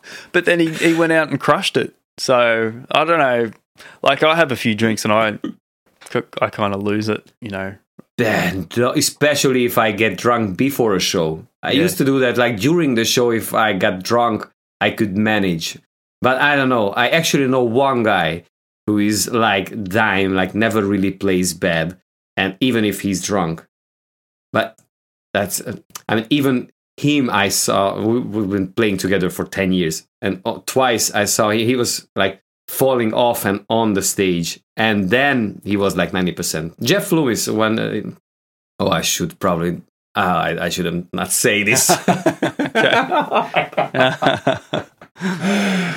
Ah, okay, I'm not comfortable to say this, but I mean, I'm very happy for Jeff that he's been like 10 years alcohol free. But he used to drink a lot, and uh, I, I was lucky enough to pl- to play with him. And uh, I s- sometimes I, s- I- you know, he went on stage drunk, but he was always always spot on. Ridiculous. I never understood uh, how is that possible. Well, I don't know if it should be in, but I don't fuck it. That's okay. Uh, like I saw today that was it Rob Halford was like 37 years sober or something like that. It's amazing, 30 yeah. 37, yeah, something like that. So yeah, it's it's good to see when, you know, these guys that obviously hit it hard in their day Yeah. they've they've come through and Oh yeah. yeah. Yeah, yeah, yeah, yeah. So at the end of the day, it's a it's a success story. So Yeah. I'm more comfortable now. Yeah, that's good. I wonder I wonder how Dime would have uh you know, whether he would have kicked kicked the alcohol eventually or uh Ah, yeah. I mean, it's it's a, m- it's a morbid way of think about it. Uh, yeah, it's just. But uh, because he was taken so early, uh, there was just there was room for uh, yeah. for not being as cool as he was, but he was just the way he was, and uh, you know we never got to see the struggling Mm, really, True. which uh, which you know probably would have been you know uh, a thing. I mean that uh, it's nobody can keep up like No. that. No. Uh, you know, so in that sense, uh, you know, perfect story. It's good to see the Phil. horrible ending. Good to see Phil come through it. Um, yeah, where he's yeah, at I- I th- it's amazing. Like uh, he's just one of those very few ones who, you know, so many times can stand up, and Mm. it's just you know, when I'm pretty sure many people have given up already, still Mm. manages to to come over and and just make it. It's a, it's insane. Yeah. insane for sure. Um, so, favorite Pantera song overall? okay, Sorry to go back to this. no, no, no, no, no, no. Again, I have a cheating answer. So the live version of New Level for me, but I would say New Level anyways because that was the first one, and just all, listening to it and also playing it is just the. I don't know. It's something about that song, hmm and especially the the live version for me is just the one. Mhm. Uh, but yeah, now uh, then I can think of other songs, and it's just like, oh fuck, how can I miss that? But uh, yeah, I, I- I stick to new level. Okay, okay. What's And- yours? Oh, um, I don't know. Like, I think War Nerve for me is okay, at least my favorite off Trendkill, uh, Mhm. which is very hard to choose one. But I don't know. There's so many. I guess maybe I should say Becoming because I remember Ooh. when I was young in high school, one of the the bands uh, they used to rehearse around the corner from where I lived, and they actually played in the main hall there, and they played Becoming, and uh, I I don't even know if I knew Pantera then, but I just loved I loved it. Um, Mhm. yeah, look, I don't know. I'm going to stick with War Nerve. Yeah. There's just something about that song um, for me. So, what do you what do you find the hardest song to play? Like, or what was the hardest song for you to learn? Hmm. Uh, a, a lot. It's not that, that I have to think one that it was hard. Mm, Um, oh man, I think guitar playing wise, maybe the the Cowboys era was the hardest. really? I think so. Mm, S- the solos also, but uh, no, maybe the solos became harder because they became a little less technical, mm, but more, more, even more feel and more like off time rhythms and whatnot. Uh, to like really execute it well when you don't feel like it's eh, okay. I hear the, even the notes are right, but it's not right. I don't know. Who is a diff- difficult one. yeah, like Psycho I would say- Holiday. up until this day I, I would have said that one of that that is one of the hardest one but i actually made a video uh, for the solo also a lesson and uh, i learned the entire solo uh, the song. And um, the rhythm pattern in the beginning the uh, you need some stamina for it and also some technique but it's something that uh, doesn't really includes that much of a feel. So in that sense, to me, it's not that difficult. I would say maybe Cowboys in like overall with its entirety because of the riff in itself is really hard to play right. The mm. solo is extremely hard. Yeah. The album version to play hard, and then there's the the the pinched harmonic riff at the end where it's very hard to play the pinched harmonics right. So I think Cowboys from Hell would be maybe in general the most difficult one. And it's actually quite fast, isn't it? Like until you start playing along with it, it's it's actually faster than that's what I sort of Yes. found.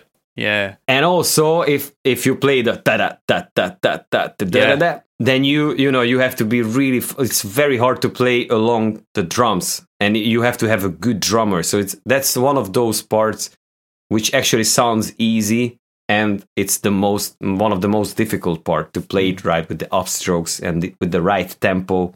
It's really really difficult. I love that riff with the pinch harmonics. I like that sort of yeah that's super that's- cool. That's great. Um Yeah. I, almost all my life I played a little different than Dime or very different. Like over the years I got closer and closer and I don't think I have seen anyone to play it like I think Dime played it now today. It might change tomorrow. did you get into um the reinventing the steel album? Yeah, so that was uh, the first Pantera album that came out uh, while I was already a big fan. Because uh, I got to know them when uh, the official live album was new. It was my dad who brought that home. so I, I I was expecting you know everything and more from reinventing the steel, and uh, when I first took a listen, it was kind of underwhelming, but it really grew on me. Uh, that being said, I uh, you know when I was uh, scrolling through the the albums, I don't think I was even thinking of that album, but still. If I would have to, I, I don't know. I don't know. I, I I really love that album, but I wouldn't say that's that's my favorite. Yeah. It's like there's three songs that anytime can be on the best of list for me. Anytime, like uh, Goddamn Electric, uh, Yesterday Don't Mean Shit, and Revolution is my name. It's Yeah. Especially like Revolution is my name is one of the best panthers and metal songs I think ever. Yep. So in that sense, like, oh. and also like the end, uh, like I'll cast the shadow and Yes. it makes them disappear. It's like, oh my god. So Mm. there's a few songs which are the best of the best for me, but the flow of it is just a, it's a cool album, Mhm. but uh, it doesn't affect me on the way like the other albums. Like for with Cowboys, I'm like you know, super happy and I'm you know going somewhere. It's just a fun album. Uh, if I want to go dark, you know, Trendkill Yep. is the one. If I want to just be like this, then Far Beyond Ruin or Vulgar is like, oh fuck. Reinvent, Reinventing the Steels is is just a, a great album. I don't know. Is that a, an answer that you can expect? yeah, yeah, yeah. I'm just I'm trying to think, and you you're dead right about "Revolution Is My Name." Like that song is just absolutely ridiculous. like you could argue it's top five best Pantera songs. You know, it'd be in the top five. I Maybe. would put that in the mix of best metal songs ever. I Yeah. think, to me. And just the guitar playing, man. Like how many riffs are in that song? Like he's just yeah, right. and the video And it too. Everything, and it Yeah. doesn't feel like a collection of riffs. Everything makes sense. Everything Yeah. makes sense the way it is. Yeah, you're right. It's like- Insane. you could argue there's too many paths to that song, but it Yes. doesn't until you actually th- think like that. You you you don't think like that. You know what I mean? like Yeah, I- no, I co- totally understand what you're saying, and that's my only issue about the video clip. It's Mm. missing the intro. oh yeah, yeah. This is a, again, it's super, super cool and perfect.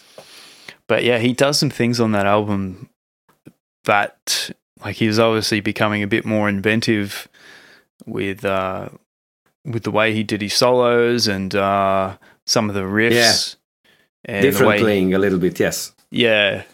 Uh, but it's just a straight up killer album, I think. And I don't know if it's reflecting, sorry, reflective of the time that it was released, that it didn't sort of take hold Not like super heavy. albums. Yeah. Yeah. You know, what was it? 90, was it 99 album or 2000? I think it was in 2000.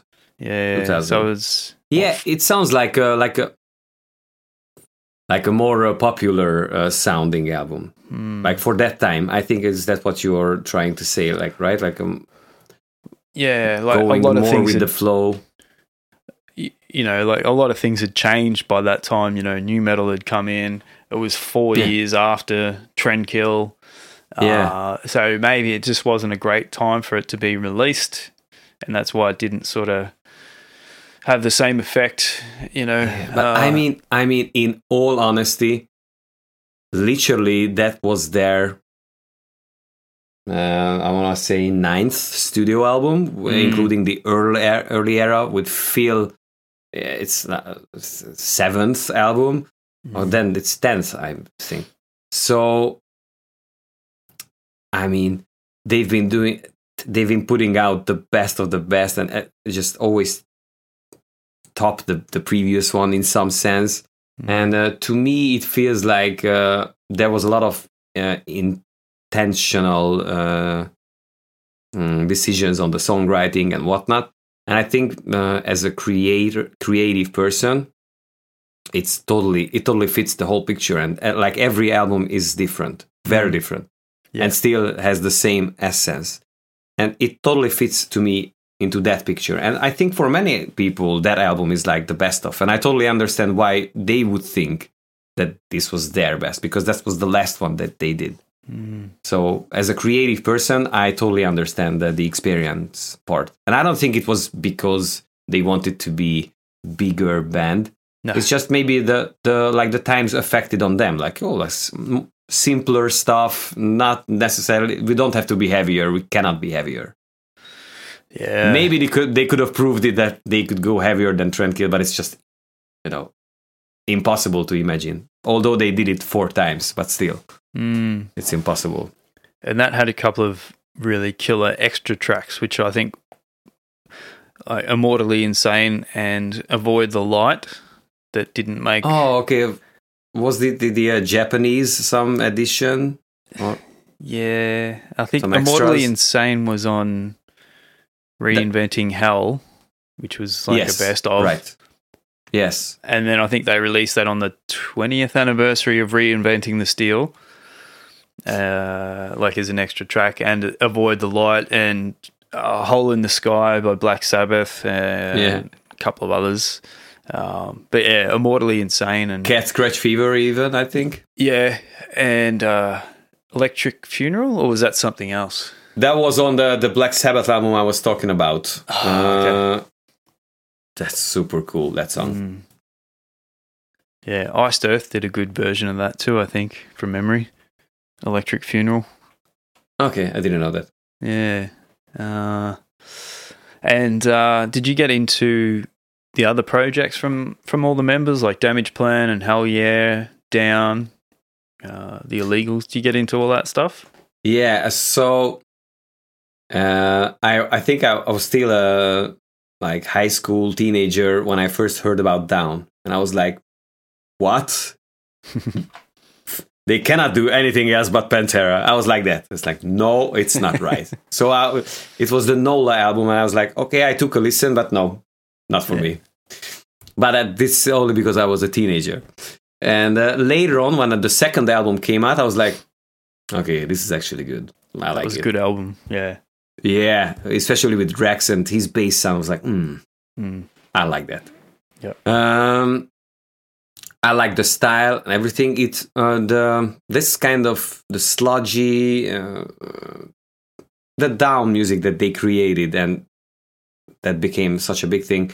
It never really resonated me that hard like like Pantera. And you know, even just after listening to the official live album for the first time for years i couldn't listen to anything because no it's not like pantera i uh, so it was very hard for me to digest anything and when i uh, when i found out about uh, the breakup of pantera which is you know at, at the time it was only in uh, news or articles or like a like physical newspaper where, where i could get the or we could get the news from so no internet or kind of like that or very limited.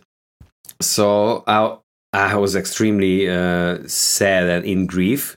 But when I first found out about Damageplan, I was I was super happy. I was more happy for that than before to Down. But I was you know older, of course, so that that changed a lot.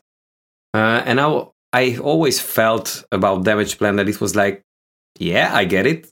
This is something that you know they are experiencing with even the lyrics uh, told me at the time that it was, you know, yeah, there's a lot of uh, hard feelings and, and whatnot. You have to release that, take it out, and then, you know, you can do something more genuine and, you know. So, so I think the second album would have been uh, more interested, interesting for me. Mm. But ev- every once in a while, I still listen to that. There's something missing from that for sure, uh, for me too, at least. And then uh, with Hell Yeah, the first song of the first album, Hell Yeah, Hmm.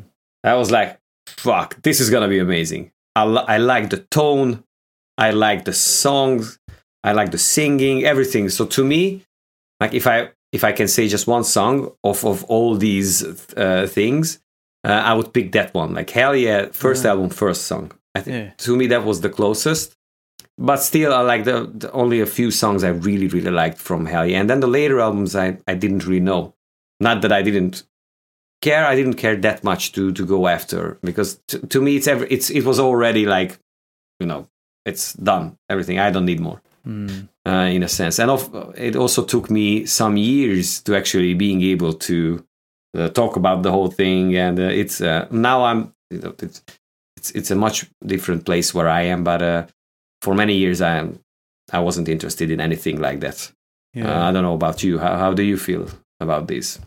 Uh, yeah. Look, I um, I've sort of ingested all the extra projects, and you know, it doesn't reach Pantera. Obviously, you know, it's Mm-hmm. that was just something extra special that um, you know doesn't come along very often. I don't think, and uh, Yeah. but you know, I was I, I got into all the extra stuff, Damageplan. I didn't get into Down huge. Like I, I got into that second album for sure. Yeah. Um, and I, I saw them live maybe once or twice. I think, uh, and once was supporting Alice in Chains, which was cool. Ooh. So it was good seeing both those bands together. Oh yeah. Um, it took me a while to get into Hellyeah, but I um I got into them. Uh, not not. I don't think I got into the first album. Funnily enough, I got in. Blood for Blood was probably my favorite. Um, that was the second album, maybe. Yeah. I I think don't it was the second album. Yeah, Blood Yeah. for Blood. And I got to see them live when they supported Black Label Society. Uh, I don't know, 2007, 2008 or something like that. So just seeing Vinnie Mhm. on drums again, like, Yeah. man, he had the best drum sound. And uh, yeah, identical to Pantera. I saw them too, and it was. It sounds like Pantera. Fucking amazing. Yeah, and you know, and like you said earlier, way back at the start of the of the chat here, you know, Charlie has nailed it. And um, I was listening Yeah. to a podcast that he did with Chris Jericho. Uh, Talk is Uh-huh. Jericho. Uh, Yeah. I think him and Charlie are mates, and you know, he was talking about yeah all the extra work that he put in listening to. F- listening for those little nuances and Uh, uh, yeah. I think he even sampled uh, Vinnie's Vinnie's drum. So you know when he Okay. hits, that's actually Vinnie's Wow. sound. so he- he's using those it triggers. Yeah, Yeah, um, yeah, yeah, yeah. Totally makes sense mm, for sure. yeah. So nah, just you know anything those guys do, I just How do you feel about Rebel meets Rebel? I I uh, forgot about that, and that's the one that I was like, this is a different box. I mean, I that's a, that's a such a fun album. I love that. that I think it's super cool. was it David Allan Coe? Is that his name? Yeah, Yeah. Yeah. yeah, I haven't listened to it for a, a few years, but I'm like, oh yeah, this is this is Dime's redneck moment for sure. Yes. it's just pure fun. Uh, that's Yeah. that. The, I think from all the stuff, maybe not down, but like Hellyeah and Damageplan, like that kind of uh, unnecessary anger or the the the sad anger was not was was coming through those albums to me at least. I don't know. And or just the, the thing, the fact that they want to make a point or they have something to prove, you know, I don't know, maybe that because I was thinking that I think for someone who's not a gigantic Pantera fan, I totally understand that down can be a thing, Mm. like a big thing. It's just a, a very specific sound and vibe and feel. And so if someone comes, you know, from a different background and only hears down first, then I was like, I understand that why that became probably the biggest of all. Mm. I don't know if that makes sense. Yeah. Um, I I didn't get into them hugely. Uh, I don't know. it was a bit maybe I don't know southern, but I, yeah, too Yeah. too slow, too bluesy. yeah, Yeah, too bluesy. Yeah, yeah, but it definitely had a charm to it, and you know anything Phil sings on. Phil's just a a great singer. Like not even in terms of his voice, but just the way he approaches songs. To me, and he's the he's the Freddie Mercury of metal. To me, Oh yeah, yeah.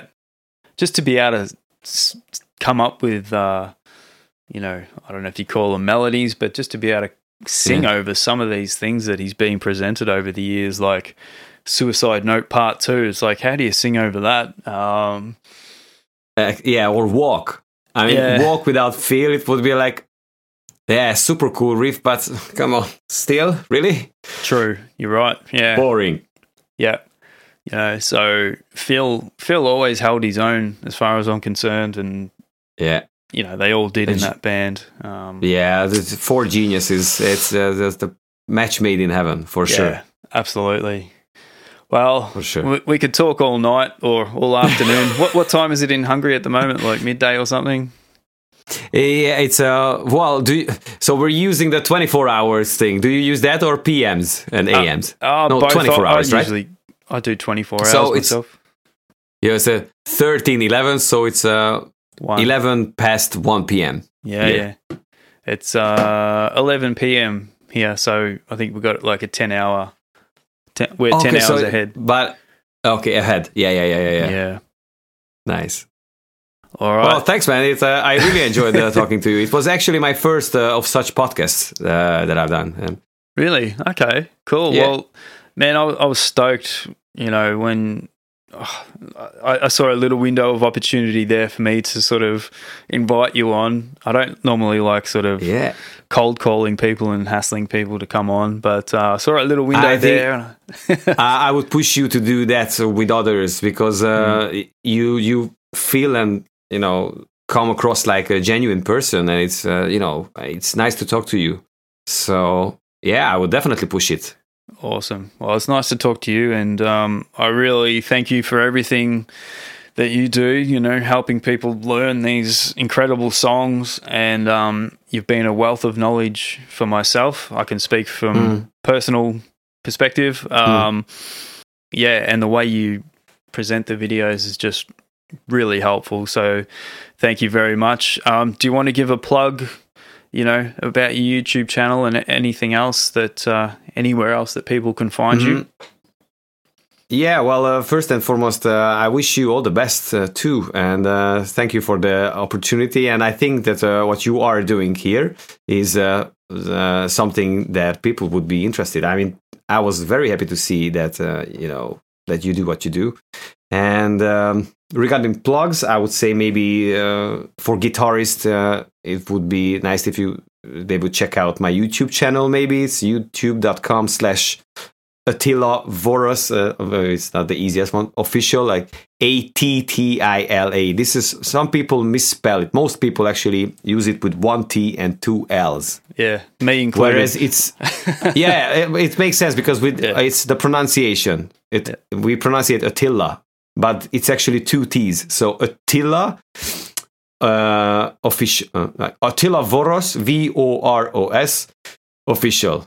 Yep. Uh, but if you put it in the description, uh, these I links will. are, are, are be fine. I got an Instagram channel and uh, all that kind of shit, except Yep, for yep. TikTok, which I have to get into. So- yeah, I don't know about that. Like, I'm on there and I I've think done a little bit. It, it looks fun, but it just looks a lot of work, and I don't know. It's uh, I, not not much fun for me. But uh, who knows? Maybe maybe that too. Well, I'll put all your links in the show notes. Um, Yeah, cool. And Thanks, I man. highly recommend any guitarists out there go and check out um, Attila's YouTube channel. It's just even if you just like watching someone play guitar, you know, which I do sometimes. like, yeah, I, I watched your Psycho Holiday solo thing. I think that was recent, uh, at least on Yeah, Instagram. It was recent. recent.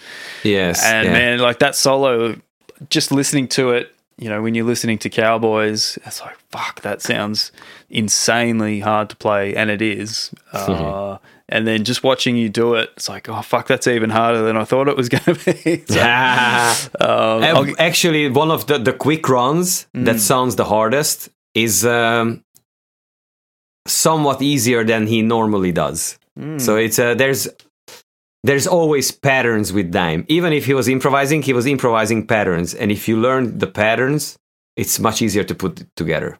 Still difficult, but it's doable. so what? What's sorry, we're getting back into the conversation No, it's okay. It's cool. what separated?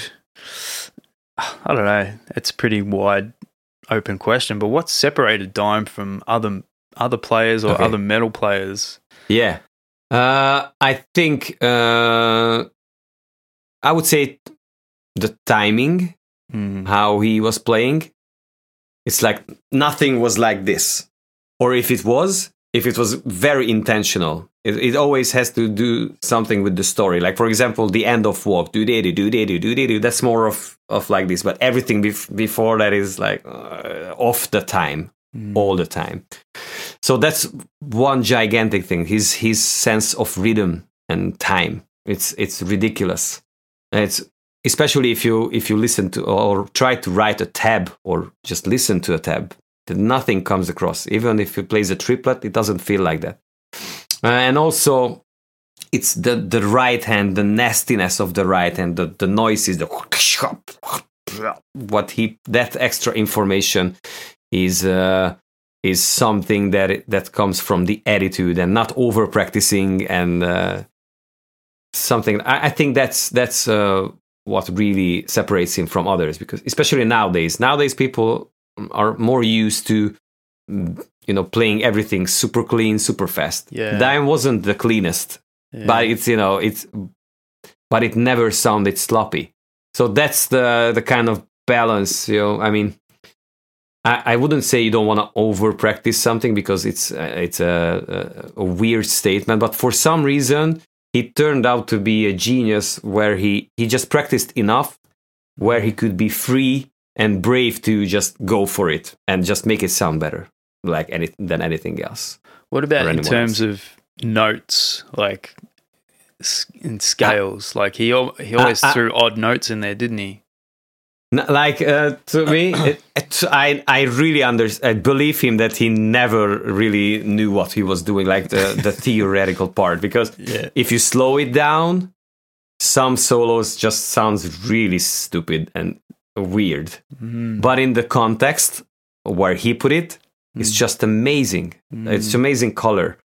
And also the other thing is that he's picking patterns. So the, it, a lot of right hand with Dimebag. His picking picking patterns are very unusual Mm. like he many times he puts the accent on an upbeat before or after Mm. that's also something very distinct. And regarding the choice of notes, which is amazing about him, is that uh, he he really was a one trick pony, like for real. He he only had a few scales, few things, but the way he he was using those, nothing felt repetitive and boring. Everything feels and sounds different. And still, if you, if I, I, at least that's my conclusion. If I analyze it and I take it into uh, parts, it's all the same, but they sound different, all of them.